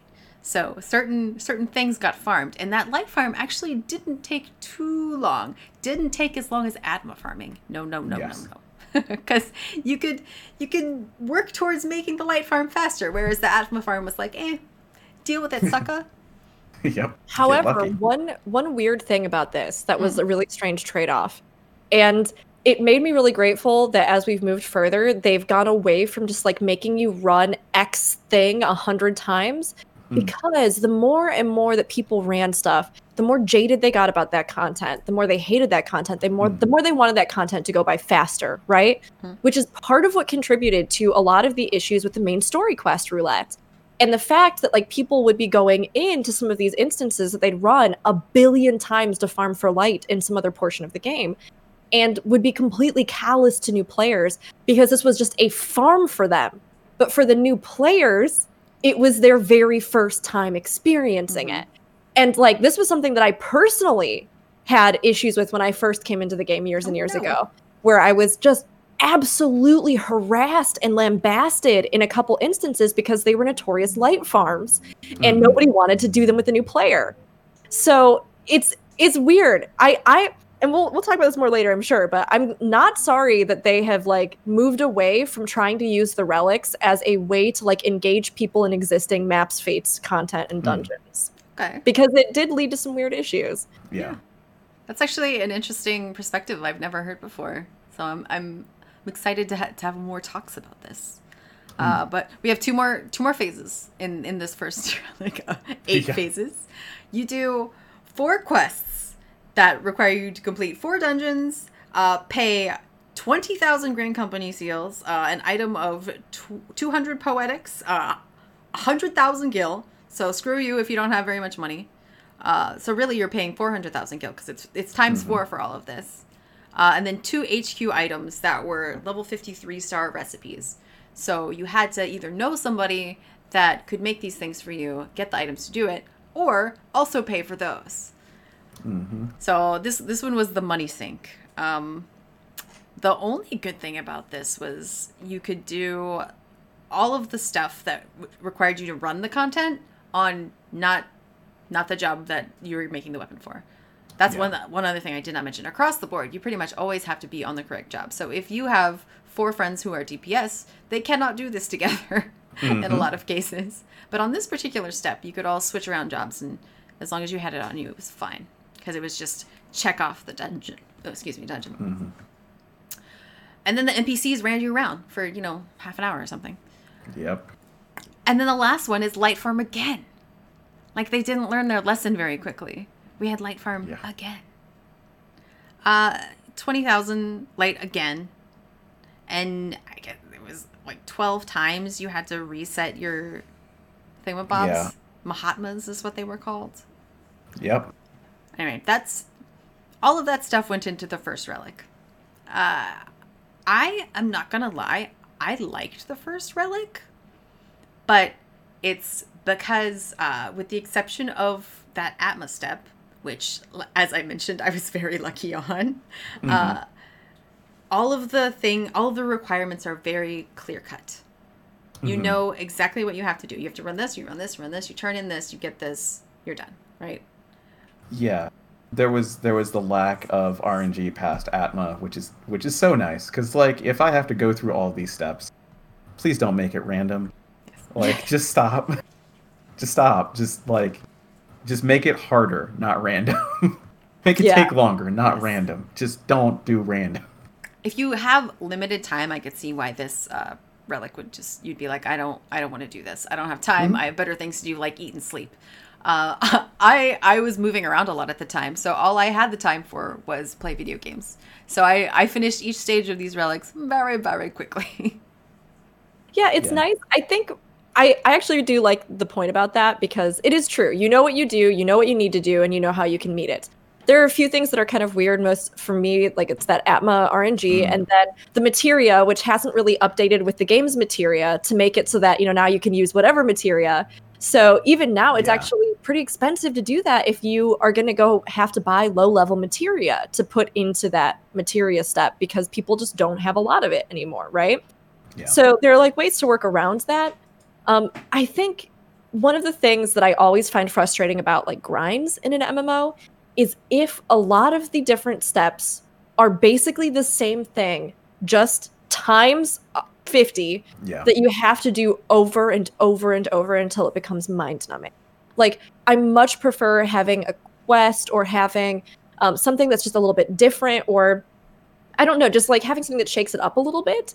Um, otherwise, I'm like, if you have a step that makes me run around this map for two hours. I don't want to have to run around map for two hours for two weeks. You know, like I, yeah. I want it to be concise about like the specific step and like do this thing, fine, great. But like, don't just keep repeating the same thing over and over mm-hmm. and over at varying intensities of like times five, times ten, times twenty. Yeah. Mm-hmm. So that's kind of where I fall off a little bit with the with this base one, but it balances out because the relics in it are actually really neat and really like tied to the classes, which I love. I love that they are like specific relics that are iconic for those yes. different classes. Um, as opposed to, you know, maybe like later on where it's just like, I don't know, this one's like a different variation of Sparkly. Like it's that's fun, but I didn't feel the same kind of like, oh, I'm really like I'm getting a piece of my class's history in Heavensward as I did with A R R. So yeah. Uh, la, la, la. The there was also the thing at the end of the quest where uh, they were like, "All right, now we're gonna just like squish up your weapon and make it something else, and it might fail." And you're like, "What? Uh, this yeah. is the last step, and it could fail? I'm not doing all of that again. Are you kidding me?" And, you know, as the person who got up at ass in the morning to finish this freaking weapon, um, I'm like, I don't, I don't, I don't know, guys. Like, it's probably, they're not, they're lying, right? Right? Yeah. They're lying. Did somebody do this already? You you got your thing, right? I'm not going to screw this up. So, went ahead. It is a lie. They're not going to take your relic weapon away from you. But, you know, having done all that and, and not being really sure, because coming from one point oh, there were parts of the relic where if you screwed it up, you lost it. It was yeah. gone. I'm I'm sure it was it was like a callback to be like, haha, look, remember when we did that? We're not doing that anymore. Don't worry. But they didn't yeah. say that, man. So I was worried. I, was I didn't know that about yes. one point oh. Yes. Mm-hmm. Terrible, the way, awful. The way you uh, started it in one point oh was you ha- had a certain kind of weapon made that was kind of difficult to make, pricey mm-hmm. to make. And then you had very pricey materia that you had to meld two of. And if you melded something in one point oh and you failed, the item broke. Yep. So you melded a materia in and it didn't break. Hooray! You melded the second materia and it broke. You lost your materia and your item. Start again. It was pricey, by the way. Yep. So coming upon this step at the very end of the two point oh relic, I was like, huh? Please don't do this to me, Yoshi P. Yeah. Why? I've never been... I've never been so glad that Bahamut destroyed the world. Yep. Terrible. Just screwed up. I mean, it'd be one thing if, like, I don't know, it'd be one thing if you were encouraged, like, if there was a way to make it so that you had, like, a one hundred percent success chance. Like, you know, you just spent the time making sure your crafter was, like, perfect and materia melding was perfect. And, like, then I guess that's fine because then it, it makes the relic more... I guess more special, or, you know, gives you mm. some reason to like maybe collaborate with a crafter or somebody who's high level if, if that was an option. But not if you just have a chance of it failing just out of nowhere and then it explodes. Yeah. Like... No good. No good. Ah. Uh, then the other kind of cool part about this uh, was if you had that weapon completed and then you went into uh, the next expansion to make your animal weapon, you could just be like, it was fun, weapon. Here you go. Give me the next step of the new one. Thanks. And you get to skip the, uh, I don't even remember what it was called because I skipped it. It was like a crystal, luminous crystal. Yeah, you had to get crystal. six luminous crystals from Fates. Yep. From Fates. So you got to skip that in the next one if uh, yeah. if you had your old weapon. I, I really love that they did that. Yes. Do you... The the rate had to be higher than Atma, right? Was it guaranteed? I don't was. think it was guaranteed, though. I was don't it? think it so. It might have been. Was it? Mm, no, I can't remember. Yeah, me neither. I know I did it a second time, because I got the... Because I had the previous uh, relic for Summoner, but I didn't have it. And I, I remember doing it, and it didn't take very long. But I don't remember if I didn't get any sometimes. Mm. You know yeah, what? It's been a little I while. Think, I think I did actually do this because I, I think at the time they didn't give us Zodiac replicas. Yes. So if you turn if you turned in your weapon, it was gone. And I was like, no, mm. no, no, I'm keeping. Okay, this. That part is bad. It's that part bad. Not good. But like the idea of having something that does roll over, and yes, so far we have no indication that Bozja is going to be like this. But oh man, would I love it if there was some kind of incentive for having maxed out like your armor or weapon in Eureka to then like have yeah. some kind of additional boost or like option as we get into the more like grindy section of this. Even if it just makes you stronger, I don't know, like starting out in the zone or something, like that would be so nice just to give a little heads up. Or even if they, which we haven't seen so far, but like long term, if they keep doing this style of content for relics and it becomes more formulaic as opposed to different, uh, like with each expansion, it'd be kind of nice if like whatever that like arsenal or that thing is at the end, um, if it did kind of directly contribute like to you maybe having a little bit of like a leg up, or you got like a drop or a reward or something from that, that then could be taken into the next iteration. That'd be cool. I think, and I'm not one hundred percent on this, but when the animal weapons didn't carry over, I think Yoshi P was like, we're not going to do the carryover thing anymore because they're not related to each other. So I don't think I we'll, gotcha. we can see that roll over there, but... Maybe, who knows? They say stuff and then change their minds all the time, right? So right.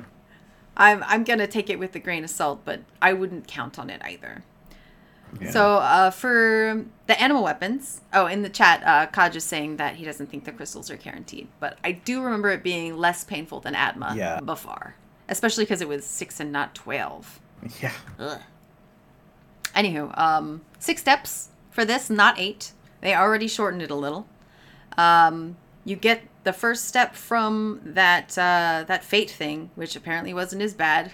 Our mm-hmm. memories are gone, but we're going to assume. Uh, yeah. Then you have to do ten dungeons. Not like yeah. four different quests with four different dungeons. Just straight up do all of these dungeons really quick. All right. Uh, and then go get some items. This, uh, these items. Do you remember? Did you guys do this one? Yep. Okay. Mm-hmm. Unidentifiable... bone shell orin seeds. There were approximately one thousand ways to get these. Uh, dailies, uh, yeah, Beastman dailies, you could buy them. You could get them from uh, doing Alexander runs, hunts, and maps. And, oh my gosh, what did you need? You needed one hundred sixty of the items total mm-hmm. to turn in to get four... Uh, different kinds of tokens, which you also then turned in to get the final four items that you needed. Yeah. So it was like drawn out for really almost no reason, right? Yeah. I, I mean, do. At least there were a variety of ways to get them, yes. which is nice because then you can choose what you are already doing, or you get like some extra rewards for what you're already doing, or for things that you don't hate doing mm-hmm. so that you can at least... you know, just keep working on this long term as opposed to having to completely change up what you might want to be doing in the game just to do this step. It made me really happy that I'd uh, finished all my Beastman Daily things out. Right. A lot of people yeah, were like, that sounds helps. dumb. That's useless. And I'm like, well, I need the dies and stuff at the end. And I don't know. There's nothing else to do. I'll do it. Oh, also, unidentifiable items. I can get one yep. million a day. Ha, ha, ha, ha, ha. So uh, it was just, it was... unnecessarily complicated levels of, right. of item getting, kind of like Pagos, I guess, or uh, Logos, logo, Logograms. Mm, mm-hmm. Because again, screw your inventory. Yeah, um, who needs that? Yes. The next phase, uh, hyperconductive. The, like I told you, second phase, get some items, turn them in, you're done. Yep. Wait three months or whatever. The phase three, this is the one... Uh, I, I mentioned earlier I was going to address all like being a hoarder and keeping all that stuff in your inventory because I am one hundred percent guilty of that. And this mm. this particular part of the quest uh, has only encouraged me to remain a hoarder because mm-hmm. uh, you had to get seventy-five, no, you had to get eighty Umbrite and um, eighty Crystal Sand. Umbrite was just seventy-five Poetics each. You pay Poetics forever, you get the amount you need, yep. you turn them in. Crystal Sand... was turning in a bunch of different kinds of stuff, including unidentifiable stuff. So if you had extra ones of those lying around, but if you had uh, from last expansion or, or you know, one point oh or whatever, Inferno Horns and Crag Hearts and Diamond Tears and stuff still in your inventory that you hadn't turned into furniture or barding or whatever, you could turn those in. I had a bunch of those. You could buy some junk from the Grand Company. You could turn mm-hmm. in demi materia, which very, very quickly became useless, right? Yep.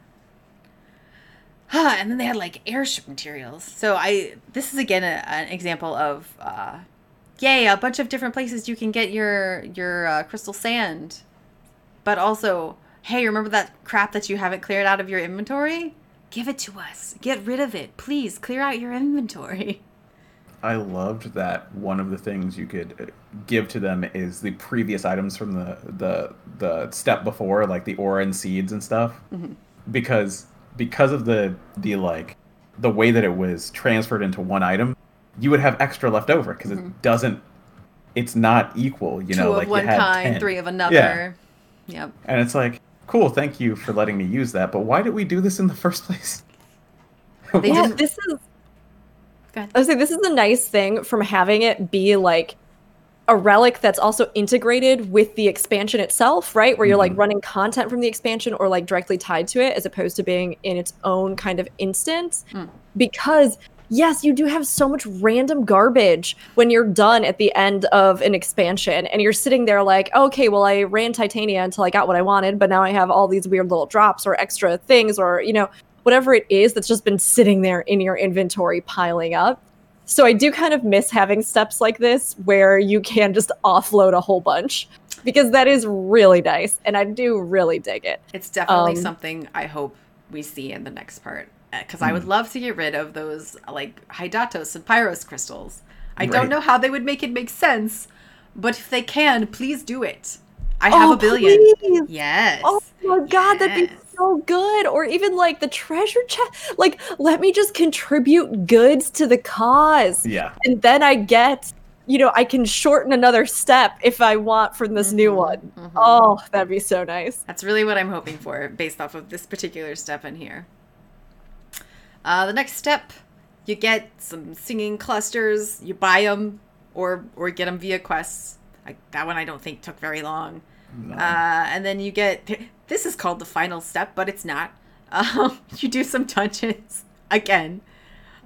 Uh, I I like that they make you do old content, uh, which mm-hmm. I think is very interesting since you were saying it's terrible sometimes when old people have to do old content, right? Well. Or like it, older players. Go ahead. You go ahead. Oh, no, Aldino, I think you're probably going to say what I was going to say. Okay. I think it's the, it's the repetition, right? It's it's the, like, if you just have to do it once, well, I do it once. It doesn't really matter how long it takes. Even if I'm in a hurry, if it took thirty, forty minutes, so because it's cares? Not the farm, it's all right. Right. If you had to do Amdapur hard fifty times for your light, by the, I don't know, fourth time, you're like, please speed up. Why aren't you doing damage? Can we big pull, please? Why are you doing this? And the people exactly. are like, I'm new. I don't know what you're talking What's about. What's a big pole? I'm sorry, this is a Wendy's. What are you talking about? You know, like what? Yeah. Why? All right, that's fair. That's that's a good point. But yes, uh, you do a couple dungeons. You get some kind of soul stone. I don't even know how. And then you farm light. I don't. they couldn't. They couldn't just leave it alone. Got to do some light for this one. Have and, to. And they'll. I, A little bit. I, I, I don't want to say I can guarantee, but I really do think, especially after what we had to do in uh, Eureka, we're going to probably see light in this next thing. Ugh. I really hope not. I but don't want it. I've seen enough light. Shadowbringers, there was so much light. The whole sky was yeah. flooded with it. I don't need yeah. any more. Thanks. Yeah, you're right. We don't have to farm light. It's everywhere, okay? Mm-hmm. I don't need it. Thank you so much. I I hate the light farming. Like, I'm not going to lie, even in Eureka, is one of my least favorite things. I'm like, yeah. I spent so many hours just getting experience. Like, like that was really what felt so frustrating to me in Eureka. I was like, if I have spent the hours getting up to level cap, getting whatever things I need, upgrading the stuff, like the last thing I want to do when I finally hit that sweet, beautiful max level is then spend another like week just farming a mob or farming a thing or farming a like I loved the first stage because it felt so organic like mm. as we go through and we do the Notorious Monsters and we do the other stuff, the stuff that I want drops, my experience, I get it, I'm running around with people, I'm unlocking stuff, I'm getting, you know, more mobile, I'm getting my mount, all of that's so great. And then when I'm done and I hit that cap, I can make like three weapons right off the yeah. bat. And then if I want to go and do more, I can. But when we got to the light phases later, I was just like, ooh, why? Do I gotta? It it really sucks that you can't get it while you're leveling. That's yeah. part of the, the nice part of Eureka I mentioned earlier. Like, you get the stuff to do your weapons at the end while you're leveling, but not light. Screw you when it comes to light every time. Mm-hmm.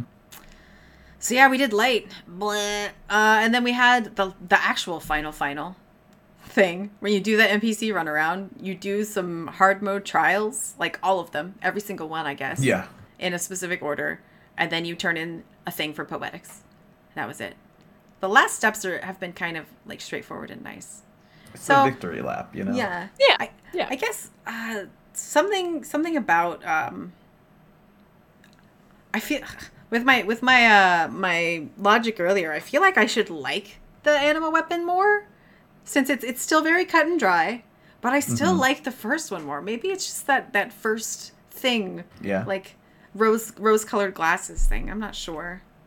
Or maybe at the time, the uh, the content, even though we we kind of they were sending us back to run old content, it was still almost current, almost current. Mm-hmm. I don't know. Yeah, I, I did really like. Uh, sorry, did you want to go ahead? Oh no, you go ahead. Um, like if the original ones have that sense of having a really historical, important lore weapon, right? One mm-hmm. thing I did really enjoy about the Heaven Sword and the Anima weapon was your fun little buddy. I yeah. like the little buddies that you make. Yeah. And like that, I think, made me more excited to complete each phase because I was like, I want to see how my little buddy's going to grow up. And I really liked that. And then this is such a weird side note, even more so than the weapon, I liked the minion that you get at yeah. the end because it felt like we had taken this journey together and here's my little bud and finally my little bud has a form. And then I got like a minion of that little creature. And now anytime I use that minion, I think back on that journey, and it's kind of like a fun bonus thing that actually made that portion of the relic like right. fun and memorable to me. I remember um, me and a couple of friends were wondering who that voice was. Like, where where does this mm. random random soul weapon guy come from? Who is it? And people were thinking, is that, is that Archifant? He's dead. Is mm. that Isael? She's dead. Mm. Yeah, I remember those theories. Yeah. And I kind of like that. So I wasn't necessarily disappointed to see Little Fairy Guy at the end, but I was like, oh, mm-hmm. I would have I would have liked if you were somebody else. I It's it's like the first relic to me, you know, made sense. Historical weapons, that's cool. For some jobs, and I, I think this really should be part of what they think about about relics, if you're not making it yourself. If it is a historical item, give us the history, right? Mm. Why are all these steps just what we're doing right now? Give us some history. Give us some echo. Come on. Like, what are you talking about? Why don't we have that? Like, when the Anima thing was happening, I was like, as a summoner, I look at the Anima. I look at the Eggy. I look at Bahamut, and I'm like, how does any of this work? Like, why why is this not addressed? Why, as me as a summoner making this, or as a scholar making this, you don't go, this is really similar to a fairy. Can we get some explanation on that? Nah, it's everybody does it. Don't worry about it. What? Like, this is job-specific content, kind of, even though everyone does the same thing. Give me some job-specific lore. Give me more. Well, that you would know? be a really cool way now that they've removed, well, removed, modified, adjusted yeah. our job-specific stuff, right? Mm-hmm. Um, if we, moving forward, have more of these like group class kind of yeah. specific quest lines, they could easily do something where like that group class quest line then transitions you like, or gives you like a little, you know, jumping point so that when you go to do this relic, there would be something that would be like unique to your class getting this relic, you know, mm-hmm. something about that story or some of the cutscenes or something there or like the final steps that would have to actually say something about your class yeah. so that you could still get, you could still get that sense of like, yes, how it all connects and how your job plays a role in like the iconic history of Final Fantasy. And you wouldn't have to necessarily devote the time and resources to like a full quest line yeah. that's independent for every single one, right? Yeah, you just need a couple of things. Like, they just had names. Like, you know, like the first Summoner one was like the Veil of Wiyu. And I'm like, okay. Who dat? Tell me more. Yeah. You know, and they gave us a little bit. Yeah. But like that's that's such a great place to do it. I don't know. Yes. I don't know why they don't. Even between those like um, steps, if mm-hmm. yeah, you unlock this next step and you get a lore entry, or you get yeah. like a, you know, something that you can read, you get yeah. something, you know, a, an ongoing journal or something that gives you these additional lore tidbits. That would be really rewarding in and of itself, and then you would again kind of feel that like bigger connection to mm-hmm. the time you were spending with each of these steps. And then right. too, depending on which version of, of the weapon you decided to stick with, you'd have like a different flair. You know, this yeah. is a specific thing to to this particular kind of person, or this piece of lore that connects to my class for me. And then, uh, depending upon if you're a person who doesn't care about that at all, you don't have to read it. Yeah. If it's just like okay. a... It's in your lore book. The people who care, go and read it. The people who are like, I just need light. You don't have to read it. It's fine. Mm-hmm. So, speaking of histories, all of that was just the history of relics so that we could talk about Eureka relics. Yeah. Uh, they very much simplified this process, uh, I think, personally. Uh, you do see echoes of the original ones there, especially in the go get, go get tokens, guys. Just like million tokens, forever tokens. Um, there are a couple different stages in each of the four Eureka locations. Uh, I think the first one has four, and the first mm. three are just turn-in tokens. So you could do them back-to-back, and it, it just becomes like one smoosh uh, phase, right? One, uh, yes. So so while there are a lot of steps here, you could just do them really, really, really, really quickly in a lot of cases. Uh, in each different area, they add one extra thing. Right? So, hmm. what is it? In in the first one, you're just doing crystals and fate items. There's your fate items mm-hmm. again, except these ones aren't R N G. You always get them. Yes. They did it. They figured it out. uh, the R N G there was getting the thing to pop, right? Yeah. So in the first one, just crystals and fate items. And then in the second one, crystals, fate items, and light. And then in the third one, crystals, fade items, light, and you have to augment it. That was very R N G. What were they thinking? And then those four things, plus the Eureka fragments in Hydatos. So I, I mentioned earlier I didn't really like that they were adding a layer every time. I think it was appropriate in the case of the relics. Um, mm. But the, the logograms were a little bit outside of that, weren't they? I see. Yeah. Yeah. So yes, they they made they made the relics in this one much more cut and dry. Yeah, and you know, like I did what all of the previous ones, but just trying to do Anemos. Nope, that's that's it's the first relic that I haven't completed, and I'm never gonna. So I think I got I happen. got up into Pyros and and started to get it all done. It, until maybe the augmentation.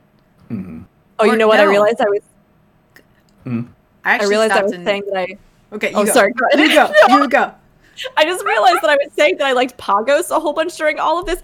It was Anemos that was the first oh, step. Oh yeah, yeah, yeah. Anemos, and then Pagos towards the end was a drag, and then Pyros was like where everything completely yes. ground to a halt for me. So it makes let sense. me clarify. Yeah. No, I was going to say that I. Looking at this, I actually stopped in Pagos because that's where the light grind was, mm. right? Question mark. Yeah, yeah, that's where the first yes. light, right? Okay, yeah. That's, yeah, yeah, that's where the first um, crystal forge is, where you have to go turn yeah. your crap in. I hated. Not only did they make you light uh, light grind, you had to stop in the middle to go turn it in, to come back to the place and keep going, and that not only slowed down everybody else's light grind, they might be like, "Well, you're leaving." Goodbye. You can get back in later, right? Yeah. Yes. What and was the, the point place, of that? I don't know. And the place that you had to go to like infuse the thing in the kettle had a sleeping dragon on the platform that you dropped down on. Like, and over by, you just, I. You, you had to go all the way up and then drop and not miss the platform that had a sleeping dragon on it. And there were two ledges. So one of them, if you landed on it, you were boned. Like you mm. had to jump off and then go all the way around and back up again. And it was so Why? infuriating. But the marker for the quest wouldn't actually show you like exactly where you needed to go. So people would drop on this wrong like ledge all the time. And unless you had, you let yourself die and then get rezzed on the other side of this, It was such, oh, it's just so infuriating. Like, this is where I think that some of the map design and things like Sleeping Dragons and stuff like that did become infuriating, right? Mm. Like, there were contexts in which those sorts of things were fun, but when it came to, like, having to go to this place that you have to go to a hundred times and you you need to go there and it's very arduous otherwise, it's like, that's not where I want to see the initiative to explore. You know what I yeah. mean? You can have little hidden crannies. You can have little ledges that you have to drop down to. You can have all these things, but put some other reward there, some mm-hmm. other reason to go there or like explore and reward you for that exploration. Do not make it the place where I have to go to infuse this kettle five hundred times. Yeah. Like, I was, it was, oh my gosh. Yes. It was very frustrating. Oh, man. Bad. Bad. That's was, exactly yeah. the reason why I didn't continue, because like I got to the end of Anemos and I caught up and I was like level eighteen and I got my feathers and I'm like, everything's cool. I'm going to go to the next one. And then like I couldn't play that first week and I hear from people like just how horrible it is. I'm like, no, then I don't care. I'll I'll try the next one. And then done. the next one was Pyros. And everyone's like, no, it's horrible. I'm like, okay, then, then I'm not going to catch up. And then all of a sudden, Baldesion. And I'm like, no, it's not going to happen. That's that's why I didn't do it. Uh, the yeah, the fate area for mm. uh, Pagos was also a drop down. I feel like that drop down was not maybe, maybe not mm. worse. No, I'm going to say worse. Because if you drop down there and you miss, you die. You just straight die. That one also has a sleeping... Don't they both have sleeping dragons? Yes. I'm pretty sure they both do. I don't... I um, didn't remember a sleeping dragon at, at the Crystal Forge one, but I'm absolutely going to take your word for it, because I think I think you're right, actually. I know the one outside the Fate did. There is something there. It might not be a dragon. It might be, like, one of the enemies that's like in the cave thing. itself. Yeah. Mm. Like, there's something... There's something there, because yeah. people die just, like... It's just... Oh, yeah. It's frustrating. Um, It's tough. It was not not the best. And it is funny, though, because, like, comparing it to Anemos, so I was misspeaking earlier, but comparing it to Anemos, Anemos felt more organic. Mm-hmm. It felt more like, if I engage with the map and the content that's on there, then through the nature of doing that, I get this relic step. And I really liked that. So I think it's kind of this, like, it's this discussion of, like, and I'm curious what you both think. Do you think that this kind of content, does it need to be the vehicle for our relic, or do, are we okay with like the relic being something that just happens in this kind of side content? Does that make sense? Like, as opposed to, like, for me, when I'm looking at it, I think of this as being our relic quest. So for me, it feels like cohesively mm. by doing the things and engaging with the content, we should get the relic, right? As opposed to having to do a whole bunch of additional grind and all sorts of stuff.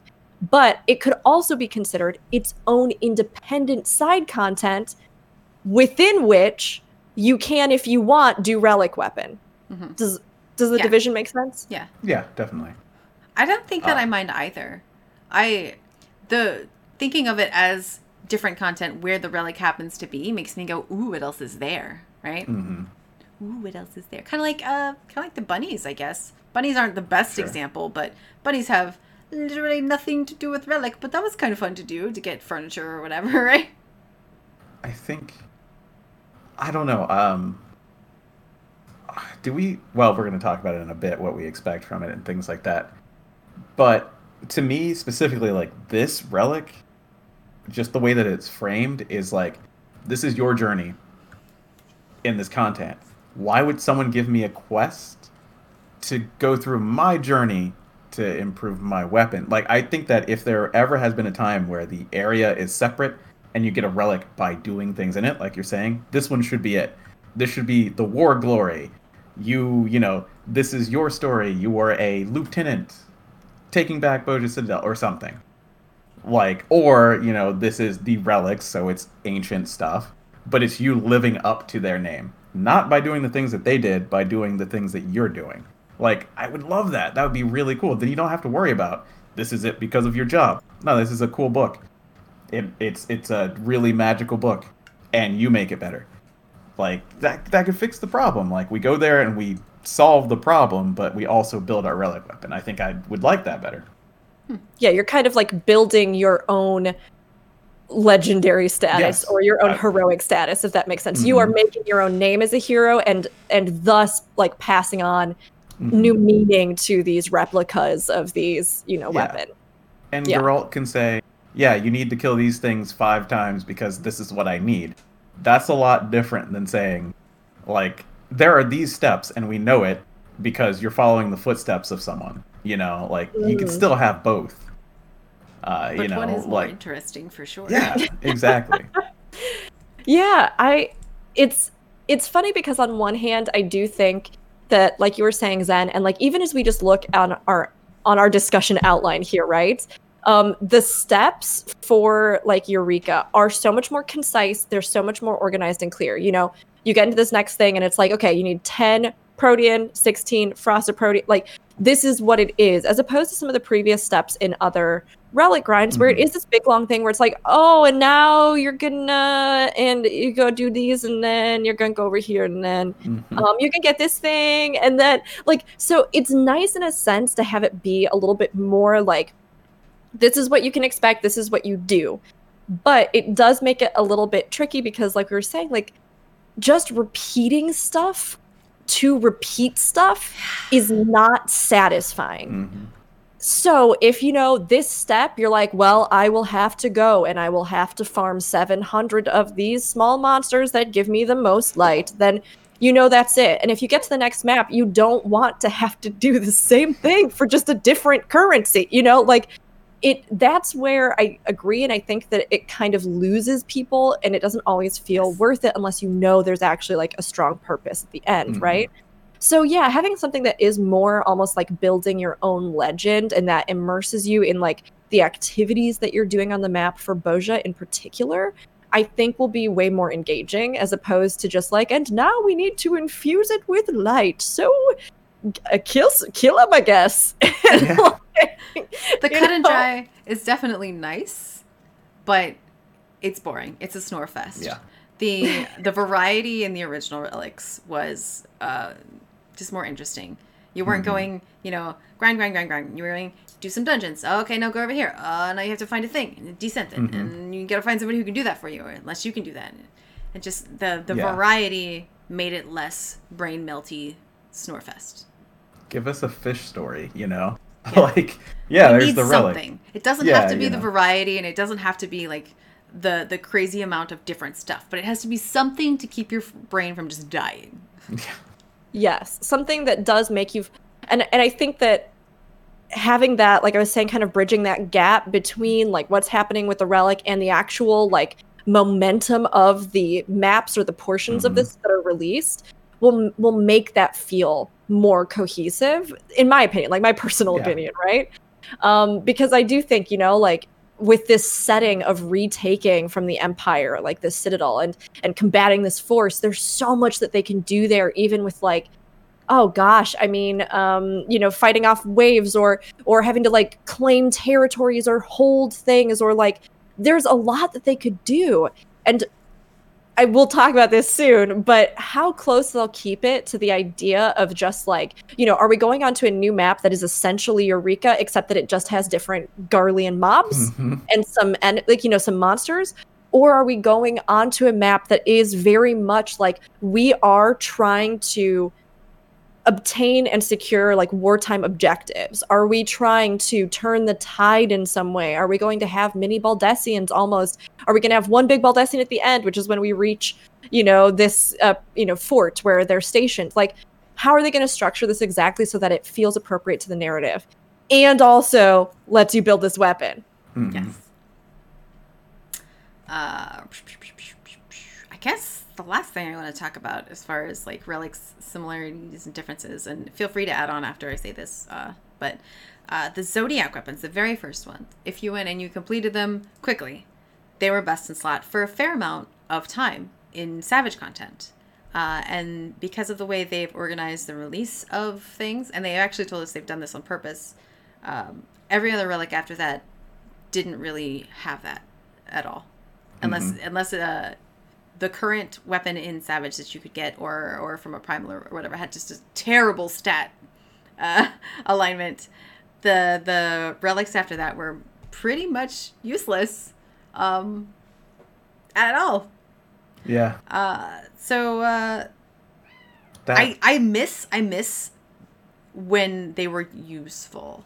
Like mm-hmm. If if this content is here, I I get that for somebody who's not doing savage content, these are good weapons. Uh, oh, but yeah. for somebody who wants to do this content, wants to learn about the weapons, and actually have it be useful to you, I wish that it was still that level of best in slot, at least for a little while.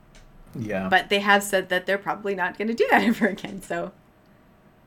Well, their trade-off seemed to be that they are creating their own kind of alternative endgame content that you can use that weapon and yes. armor in.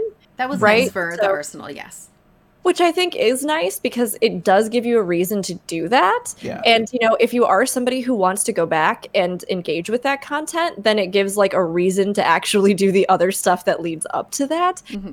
But um, it does, like, create all of these weird conundrums, right? Like, I mean, like you were saying earlier, if we don't have good enough rewards from completing Baldesion, and what exactly those rewards could be, like we said, there's a lot of different things besides just a mount or minions or, you know, outfits or whatever. Like, there are all sorts of things that they could kind of put in there um, that I think would make it, like, more worth it.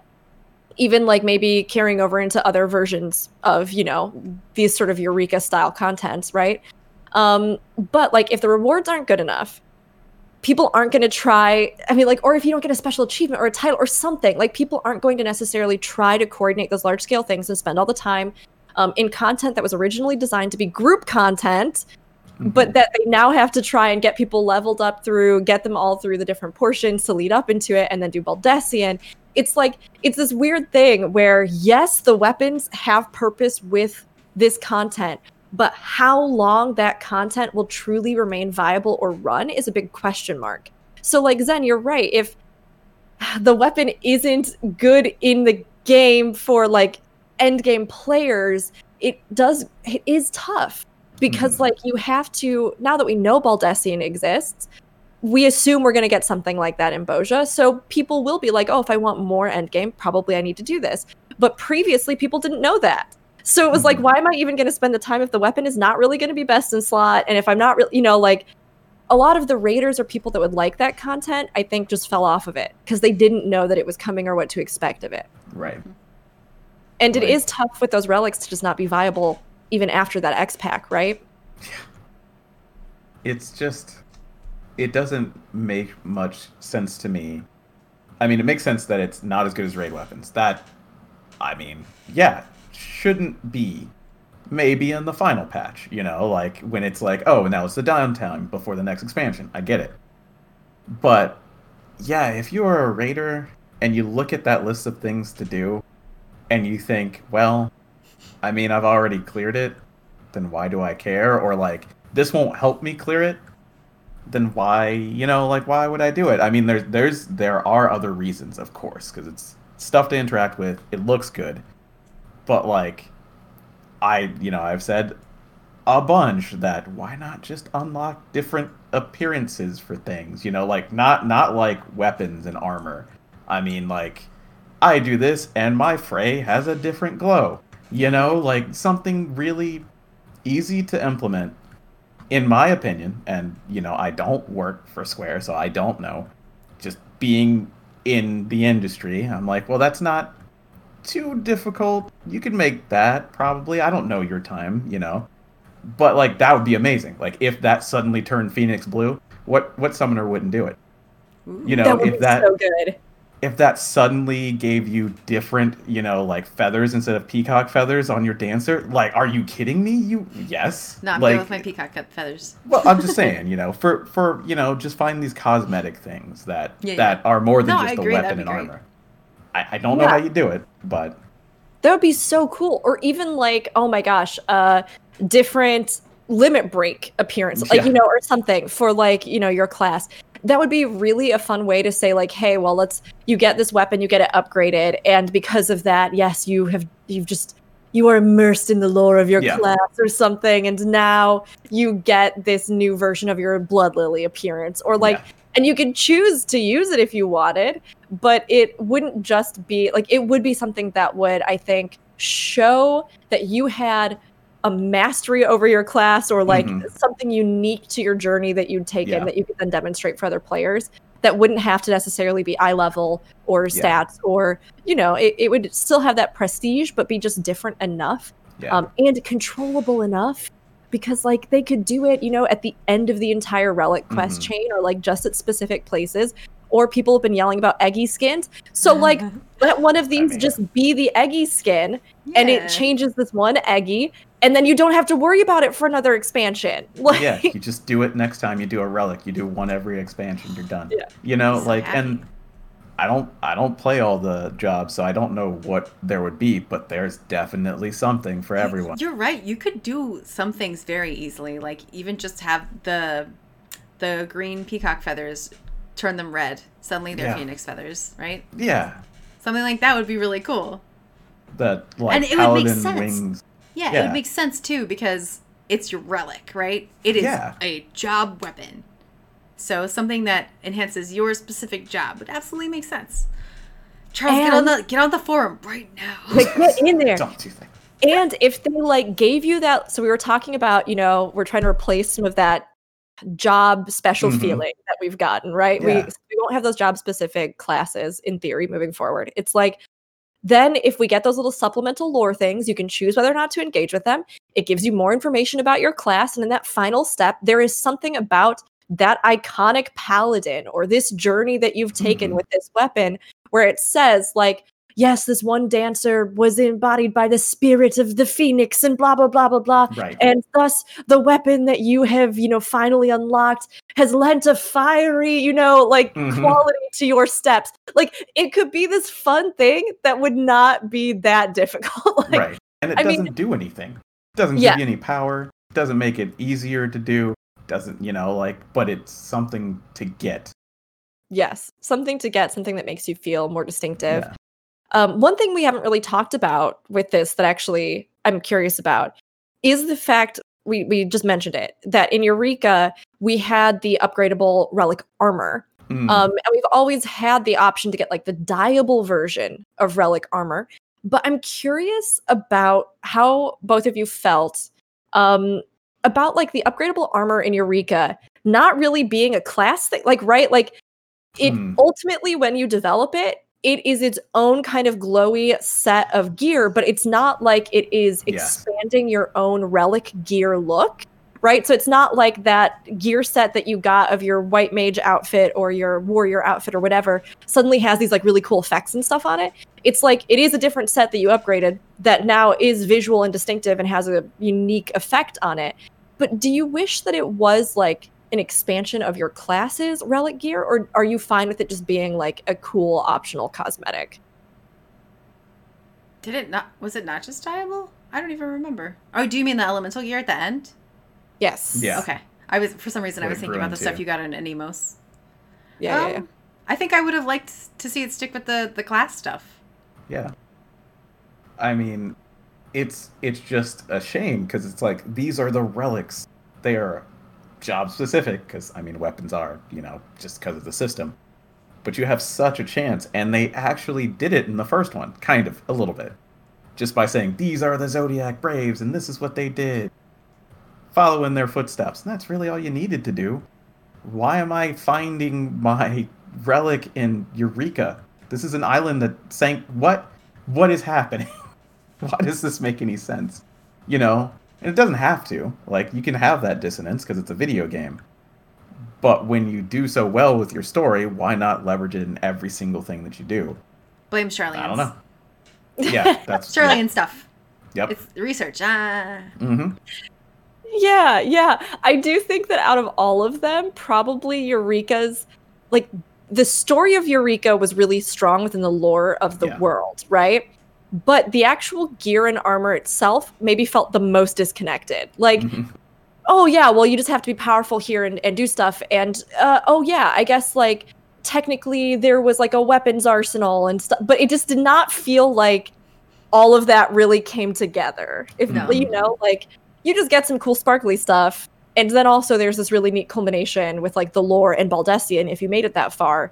Um, which is really, really cool. Yeah. And that does give some more weight to the weapons and things. But it's not like that journey is like really intrinsically tied together for you or your class. So I'm hoping it's, with Bozja we see a little more like of that, mm-hmm. I don't know, connection. It's funny too, because in the end they, well, even in the beginning they were like, everything's elemental, and they specifically took elemental things out of the actual world. So yeah. in the course of this elementally charged area coming to its final fruition in story, they took that things related to it out of the other game. Yeah. They separated it further. It almost would have been cool. Like, it almost would have been cooler to me if each portion of that elemental, like the islands that we went through, gave you a new, like the weapons reflected the kind of elemental right. infusion of that island. That'd be cool.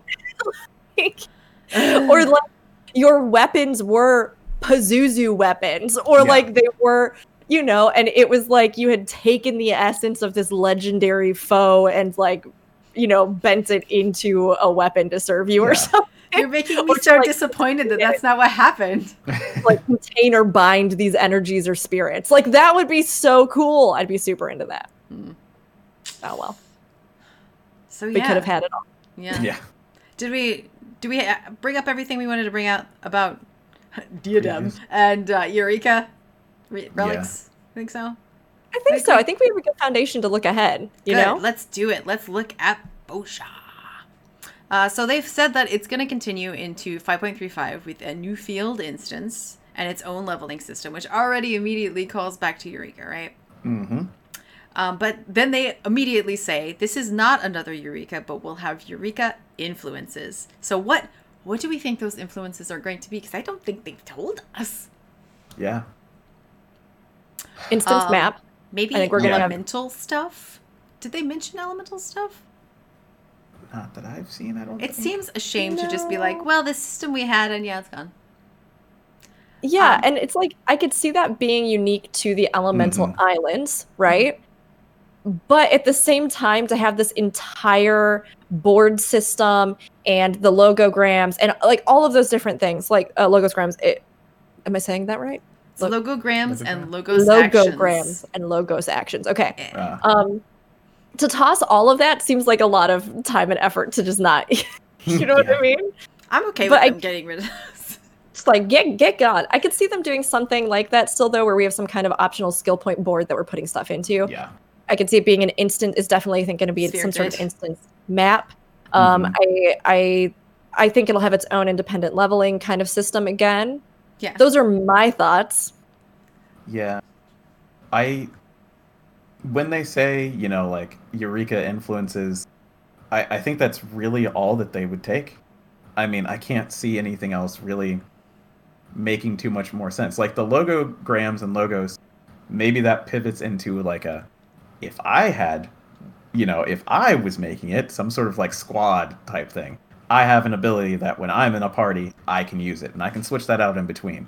Hmm. I have one or two of them. So when I get into a party and I see that we're all D P S... Some of us could put on that Cure three. You know what I mean? Like something like that. I'd like to see them uh, implement that into the elemental wheel that you turned. Yeah. So that you, like, you could pick what kind of buff you wanted at the time. Or mm-hmm. maybe like if you had a, a different spell at the time or something like that. Something yeah. you don't lose. Um, that uh-huh. That is what, that's that's what I hope for yeah. Eureka influences. So just like those systems, but completely reskinned. And get rid of the one-time use. You know, like yeah. why? Yes. Why would you do that? Yeah, um, I loved your idea uh, so much, Aldino, so much that I'm going to be sad if we don't get it now. Yeah. But, like, the idea of of having, like, having more of this mentality of being, like, a rebellion force, mm-hmm. right? Like, a resistance force. So, yes, like, maybe the abilities that we are acquiring um, are something like these, like, squadron mm-hmm. things where it's, like, a buff or, yes, maybe a heal or something, but, like, you can, as you set out, like structure your team, your squad around what you're bringing to the table, and then like go out and, and whether or not they have some sort of like rank system. Mm-hmm. I think that would be so much more fun for me personally than having like just the numerical leveling. Yeah. And if they instead did something where like you had these ranks, then maybe that could sort of take out the whole issue of like sinking parties down, right? Mm-hmm. So you could have newcomers in your group and maybe that would have its own benefits, or like, you know, if people were of X rank, but you were a, a captain or you were an admiral or you were whatever, then you would give like larger buffs to people that were lower. So it would almost like, it would almost kind of balance out depending on what yeah. you had slotted in, and also make it so that you didn't have these numerical things that would keep you from like leveling with somebody, um, but that would give you a definitive impact if you were like in a party or a slightly different play style as you maxed out your ranking. The only thing I can see yeah. that uh, coming into issue with is uh, they, they'd definitely have to have two different kinds of content. Um, mm-hmm. Probably the, the Baldesion Arsenal type thing with people who have leveled all of those things and have all those buffs. And then whatever content you need to run to get that stuff, right? Because mm-hmm. if if you're if it's all one kind of content, you're probably going to come across people who are like, oh, this is a completely new person. I could take this other person who's a captain instead. Sorry. Yeah. yeah. So you could get people excluded that way. But I think if, if they continue with the pattern of like, big thing to do at the end, and also thing that you do to get good get enough to, to do that content, will probably be fine. Right. Um, I think we're going to probably see the return of fates. Uh, yeah. Fates have been a constant string in everything that we have talked about, including Diadem and the old relics. Mm-hmm. So we'll, prob- we'll probably see fates. Fates mm-hmm. would make sense with the sort of wartime skirmishes, yeah. right? Yeah. Um, all that I hope with that is that the fates are interesting. Right. I mean, I'm thinking a little bit closer to something like uh, the Fate Chain and the Azim Step, or like those fates where like stuff happens and maybe like if you complete those, they trigger other things, mm-hmm. or um, like something a little bit more with those, as opposed to it just being like Notorious Monster, Bunny Fate, you yeah. know, like, and maybe some of those chains do lead to like a high ranking official or somebody coming out that you can then engage with. I just, I think it'll be, it would be more fun if, like, if they do have some sort of dynamic fate system, if they kind of expand on how that is all happening, you know, I like, know. or why doing it gives you something, or, um, yeah. Yeah. Uh, I think, um, expanding upon what you were saying, if they, they do the fate system, they, they have some sort of scale in the area where it, it can physically show you who's winning at the time, right? So you'll get different fates depending on who's winning. Um, mm-hmm. If because because we're going against Garleans, right? So if the yeah. the Garleans are the ones winning at the time, there are more fates with Garleans in the area. If we're winning, maybe we get more backup at the time, and maybe mm-hmm. we actually have to. This is just a total tangent, but maybe we have to let the Garleans win sometimes to trigger certain things. Mm. It would be it, like a weird scale that everybody as a group has to balance. Might be an right. that would be really interesting layer of stuff. Yeah, they just could do. Oh, go ahead. Oh, no, please, you go ahead. Go ahead. It's just because, you know, war is dynamic. And, like, if you are, like, if we stomp that zone, okay, uh, sh- reinforcements show up. You know, okay, now, okay, the Garleans are gone. Now we have to deal with the wildlife that the Garleans were ruthlessly subjugating, you know? Like, okay, well, the Garleans, uh, Garleans are out of there. But now there's a, I don't know, an infestation of tribbles. Who knows, you know? Like... And they're eating our supplies, so that next time the Garleans attack, the N P Cs will be weaker. Or, you know, it'll be easier for them to win. So if you don't do that fate, the next time they show up, it'll be harder. You know, like, all of these systems are built on top of the fate system, which is why I could even say that it's even possible to do. But then again, time-wise, like, who knows? Because you could have, like, one zone that's four parts, and there's fate trains in each one. And if you lose one, you know, the other ones are, you know, more reinforced or something. There's so much you can do with that. Uh, thinking about, I was thinking about uh, World versus World in yes. Guild Wars two. And how you have uh, the people you go and you, like, buy the war machines and stuff from. Mm-hmm. Uh, and then I was thinking about the systems that they implemented in building Ishgard. Yeah. So...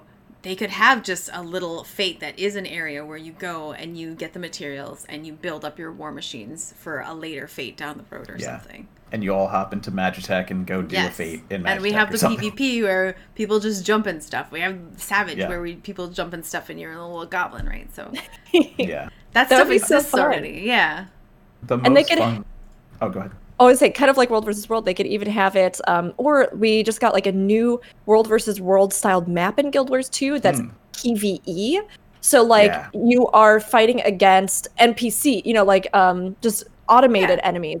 But like depending on which regions you're holding or things like that, parts of the map will open up. Or like you'll be able to access this thing, or you'll be able to go in here and do this. Um, and that could be kind of a fun way too, like if I you're looking that. to kind of explore more of the map, like maybe, yes, we need to do these things or get these things set up so that we can capture this, but then we can go down and we can find more lore about the, you know, the uh, the weapons and the mm-hmm. Queen's Blades, and we can, you know, actually go and explore these areas of the map that may have been under Garlean conquest, but like now we can go reclaim bits and pieces from them as long as we are holding this. Um, mm-hmm. That would be kind of, I mean, that's a pretty dynamic and yeah. massive system yeah. that Final Fantasy has not really implemented on that scale. But like you said, Aldino, the foundations are there that they could do it. Mm-hmm. It's just that we haven't seen them really push that fate system. But I think that it would be really cool for something like this, as yeah. opposed to just having a map with a whole bunch of random mobs again, right? But yeah. you could do something with these dynamic fate systems that would be really fun. Or even like, yeah, if you're holding this territory, like you said, a different fate pops up because this wildlife is now rampaging mm-hmm. that was kept at bay, or that would be really neat. And they've been talking about some sort of skirmish system since yes. before two point oh. So it's probably always been on the back burner. And like, I don't want to get my hopes up right now, but everything you were describing uh, as far as like a world versus world P V E sounds super great. And that's what yeah. I want now. yeah. I mean, cause I was going to say the most fun I've ever had in any PvP really in an M M O has been like, World versus world, when it's like I'm not even doing the objective, I'm yeah. backcapping like stuff, yeah. or you know, it's like the the four of us being like, you know what, we could probably take this. Oh wait, no, we can't. You know, you're right. You know, that, or like, I agree. I hate PvP. And World versus World, Guild Wars two is fun. Yeah, like fun. I'm thinking about like Planet yeah. Side, where we get into a like carrier, you know, and then we're just playing music, and we're gonna die. We're just going to the the places that no one are, and when they come back, we're gonna get crushed. But you know what? It was fun. And if they're looking to make it something that would be sustainable, like longer term, so right, like as the population of it kind mm-hmm. of dwindles, there could be, like you were saying, fates where like, yes, if you do this one, you get Magitech or you get this thing that mm-hmm. then would make it feasible for you as a smaller squadron to assault like a base or yeah. to do something else. Um, but, you know, if you were large scale still, it would just make that faster, or, you know, it would be something that you could do optionally. But I think they could absolutely still have that kind of like large scale objective system, but put things in place that like, even if there's not a million people on the map, you could still like equip yourself yeah, right. to do more ridiculous foolhardy things. And I mean, there always could be special vendors that open up if you've claimed something because they have access to this resource or this thing or stuff mm-hmm. like that, where then you could organically kind of like pull in what you're trying to get for the weapon while not having it be this thing that's like outside of the actual yeah. momentum of the map itself or the instance itself. My brain, of course, immediately went to, well, you open up this area, you can get a special furniture. No, but I mean, I think, yes. Yeah. So, so yes, that, but also it would be nice for them to be like, you have to open up this area to get this part of your relic, and then all the people who are interested in that would make sure that that got pushed forward. So yeah. do all of this, Square Enix. I know it's already done, but you know, yeah, do all of this. uh, I mean, yeah. if, if they keep it really similar, which they could, right?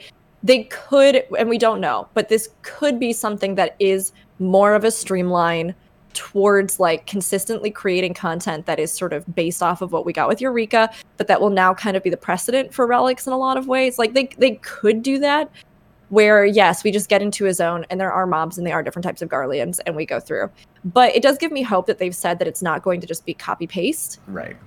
Mm-hmm. And that since we have these really strong themes that, you know, that will be kind of what we are doing, and maybe a skirmish could be a possibility. Like that could be something that we see, which so, would be very fun. I'm reading the next little tidbit that is an actual quote. Uh, storyline and upgrading the weapon are more split compared to Eureka Relic. So yeah.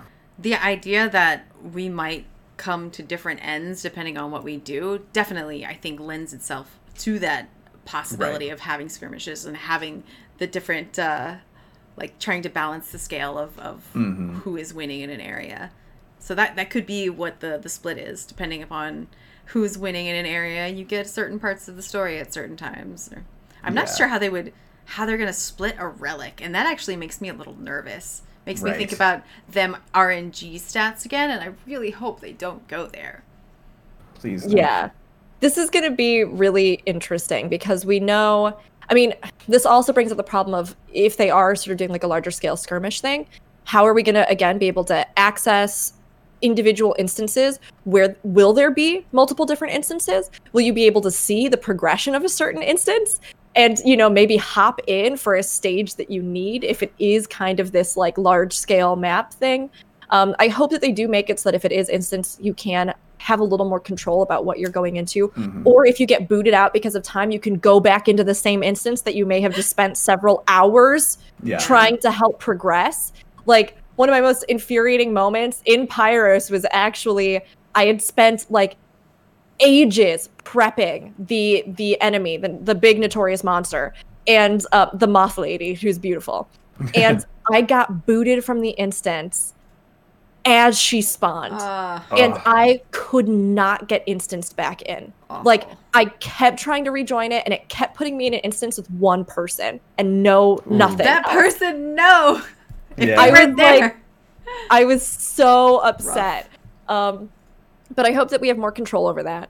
Yeah. But it does raise this question, I mean, because we know, like you were saying, there's going to be multiple ways to achieve yeah. this. So some kind of trial that we can farm that's going to be closer to endgame content, and then this map itself. So I'm not yeah. sure what they're going to do with that. I Going back to uh, having a little bit more control of where we go, I'm hoping that all of the uh, regular instances being... That's a terrible sense. All the regular instances being instanced. But, you know, like when you go into Crystarium or whatever, you can pick mm-hmm. your instance. It would be oh, nice sure, if yeah. if this instance, and I don't I don't know if that works in the, with the way the dungeon system is set up, but it'd be nice if when you mm-hmm. go in, you could then be like, well, my friends are all in three. I'm going to go to three. Bye. You know? Yeah. yeah. yeah. Maybe via Aetherites or something they could do that. Yeah. You'd think after uh, they did all the world uh, sharing and everything, yeah. that th- that might be something that's on their plate. Hopefully so. Yeah. Um, yeah, hopefully. Mm-hmm. And even if, like, you know, an instance was full, then maybe you just get a you can't go in because the instance is full kind of message. But, mm-hmm. um, I mean, it would be nice to have a choice. Uh, it does make me think that because, though, there is going to be some kind of repetitive content that you can do, we will still see some kind of light or currency farm, because yeah. it seems like the easiest yeah. way to do this would be to say, like, oh, great, well, if you do these things on this map, you get the light. Oh, or if you just run this one hundred times for each run, you get each run that you clear, you get X amount of currency. I don't know how they're going to, how they would reconcile it otherwise. You know what I, I mean? I don't know either. You know, um, if, if we stick with our idea that this is going to be some kind of skirmish thing, Uh, th- that's not something that you would really want to reset, right? You'd right. want to be consistently having to uh, adjust the balance rather than, oh, it's done. Well, you're both at the bottom. Start again, right? So maybe they'll make that a permanent several instances, and then that would definitely be something that you could move between, right? Yeah. Like there's different stages of the war. When we're done with the first part of the relic in Bozja, we go to a new area.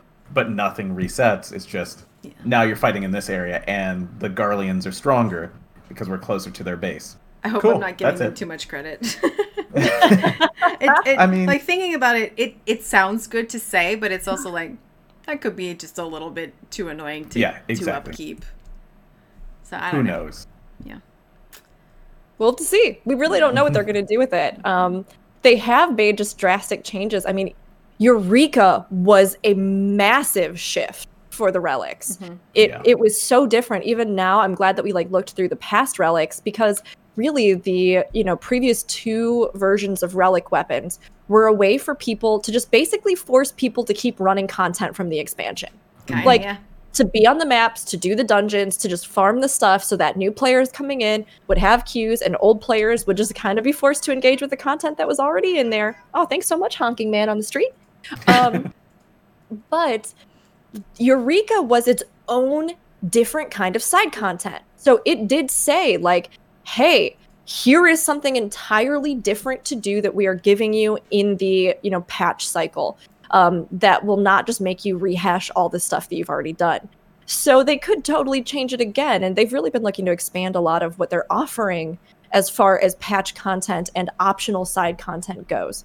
So mm-hmm. it's totally different. I could see Skirmish. I could see them also playing it more safe, but... Fingers crossed. Fingers crossed. Yeah. Um...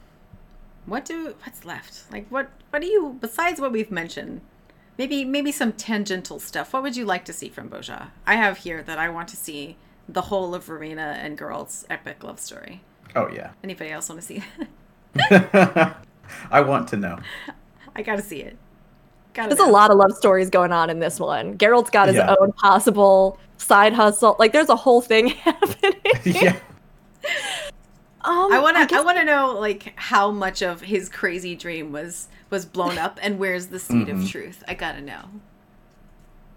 I I guess I do. I do want to see really strong lore and story. Like for all the characters, I really want to see this be something big that does fill in this big hole that we've had in a lot of the story, um, with this history that has happened with Bahamut and all of the different things there. Um, I, I think that will be fantastic. As I said earlier, I would love it if we, right off the bat, had some kind of smaller scale Baldesion. Like, whatever mm. that means, even if it was closer to that, the mission kind of style deal from yeah. uh, Diadem that we were talking about, where there is something that happens that you can use, you know, your highest level upgraded weapons or gear on that gives you, like, this little benchmark with, like, a special reward that you can kind of do other than just like, oh, you finished it, you reached level cap, now just go farm a whole bunch of light. Like, I would love to see it actually be more of like a, here is something kind of cool and unique just right off the bat. Like, yeah. get to it. Even if it's not of the scale of Baldesion. So I guess that's my biggest hope, that there's just something interesting about the map that really, I think, kind of builds on that amazing content that they released at the end of Eureka. Okay. Hmm. I yeah, think um, to... Sorry, to sort of build off of that, um, we, we've already seen, I think, uh, just a great chunk of lore right at the beginning. Some mm-hmm. parts of it are a little wibbly-wobbly, especially the timey-wimey stuff. But um, all of all of the little character stories that are being woven in together into that are, are very juicy, I feel. So if that's mm-hmm. what is uh, a hint of what's to come, I think I think you're going to get what you want as far as lore. I hope. Yeah. So a lot of people. Charles. Oh, go ahead. Go. No, go. It's your oh. turn. I was going to say Charles. Charles, you were going to say. Uh, I, the only thing that I, I really want is to avoid that reset in between the, the, mm. the stages. Because Ugh. to me, that is really what demotiv- uh, demotivates people. It's like, okay, I've done it. I've got everything. Now I'm not going to do it for a bit. All right, next one. Wait, I have to start. Why do I have to? Okay, well, that's fine. I guess I'll do it. Wait, a third time? Uh, all right. You know, I guess, I guess. This is okay, a crazy sure. thing to say, but I'd almost rather they just not give me mounts at all than be like, here it is, never mind. Here it is, never mind. Yeah. Or at least some way to, to mitigate that a little bit. I don't know how, but that reset is just not fun. It is the opposite of fun. Maybe that could be one really of the buffs. Is. One of your buffs oh, is just yeah. like a permanent on rank. Sprint. Yeah. yeah. Yeah. That would be so nice. Or like mm-hmm. if they give you mounts in the first portion, but then in the second portion, like rather than losing your mount completely, you can instead increase movement speed for the mount or yeah. ground speed or something. Um, yeah. Or unlock flying. Like we we mm-hmm. just having something like that where, yes, there might actually be places that you can't access unless you can fly. So in the second half of the, you know, our next map or something, you still have your mount, but then you can unlock flight so you can engage with these like higher up places. Like that'd be mm-hmm. kind of cool. But yeah, yeah, something that just doesn't make and you then, feel like every single time you're starting from scratch. And then you yeah. don't have to drop off ledges because you could just fly. yeah. Technology. Yes. Um. Oh, what was I going to say? There was something. That's gone now. I'll come I back. I agree maybe. with this bullet point about the queen, though. Okay. Yes. Yeah. Tell me about the queen. I want to know more about the history of. Is the she queen. This goddess thing on the wall? What is she? Yeah. Who is she? Is she a primal? You Tell know, me. Probably. I, what, how how are like the whole history of gun blades and guns when we did we did that talk. I'm like, wait, mm-hmm. what? Could you please explain to me more about this woman? Yes. I want yeah, to. I'd like to know more, for sure. Mm-hmm. She's very interesting. And mm-hmm. the queen as a figure is super interesting. Oh, that's what it was. Uh, we also had the tidbit about possibly Beastmaster. Yeah. Which would be really interesting if they, because we are a little bit behind on the schedule they had initially sort of estimated as far as limited jobs went. Mm-hmm. So it would be pretty wild, but I could see them putting something within this, like to be where you meet that Beastmaster trainer to pick up like your next limited job. Um, because we do have that little bit of lore about a very famous Beastmaster who's supposedly mm-hmm. in this region and active right now. Yeah. At the very last, uh, at least, let's meet them. Let's, you know, like, see some of their abilities in combat and be like, oh, I wonder if, you know. That just makes me worried like, about Logograms, though. Mm, I sure. feel like that's what would turned into Blue Mage. Bring back Beastmaster and you gotta have Logograms. Are I, you telling I me my like... pets are one-time use? Oh. You get your jug- jugs, like, at eleven. Use the jug. That's it. Yeah, I mean, I think we all have a lot of feelings about limited jobs, mm-hmm. uh, or limited job, as it is yeah. right now. Um, I yeah, yeah. I mean, that's like a whole other episode, right? Yeah. And, I mean, we, yeah. we've already done one when Blue Mage came out, but it is, I mean, yeah, it's something that's there, and I feel like they will either have to commit to having limited jobs, or they will have to throw it out the window at some point, mm-hmm. but. We don't really know until they introduce a second one. So whether or not yeah. Beastmaster is a thing, if they are going to expand that limited job content, I can see them like bundling it into something like this where, oh, hey, we have a whole new zone or whatever. Great. Well, Beastmaster's in there. So I guess maybe when you get done, you can go around and do stuff in the zone to get Beastmaster stuff. Mm-hmm. That'd be That'd something be really cool. interesting. Uh, additional content in the zone like you were mentioning earlier, Rook. Mm-hmm. Not quite bunnies, Beastmaster. Yeah, yeah. You could have a bunny pet or something. Bunnies, I don't know. Yeah. Throw the bunny into battle, make it fight for its life. Yes. You didn't show up for the chest that one time. Now you have to. You fight. Didn't pick me, yes. So now I will force you to battle. Sucker. I think I think that's all I, I have. Uh, mm. There's a no. Uh, I'm wondering about the name resistance weapons. Obviously, we're we're, we're part of a resistance. Yeah. But the last weapons we had were elemental weapons, and they were elementally balanced at some point. Things in Eureka were elementally balanced. So I'm like, mm-hmm. is that where the elements are going to come back? Are there going to be, like, elemental resistances? Is there mm-hmm. a, a double entendre to this to this word here? I don't know. There could be. I'm still a little, I won't lie, I'm a little disappointed that they're not the actual relics of the queen. Yes. The actual, because...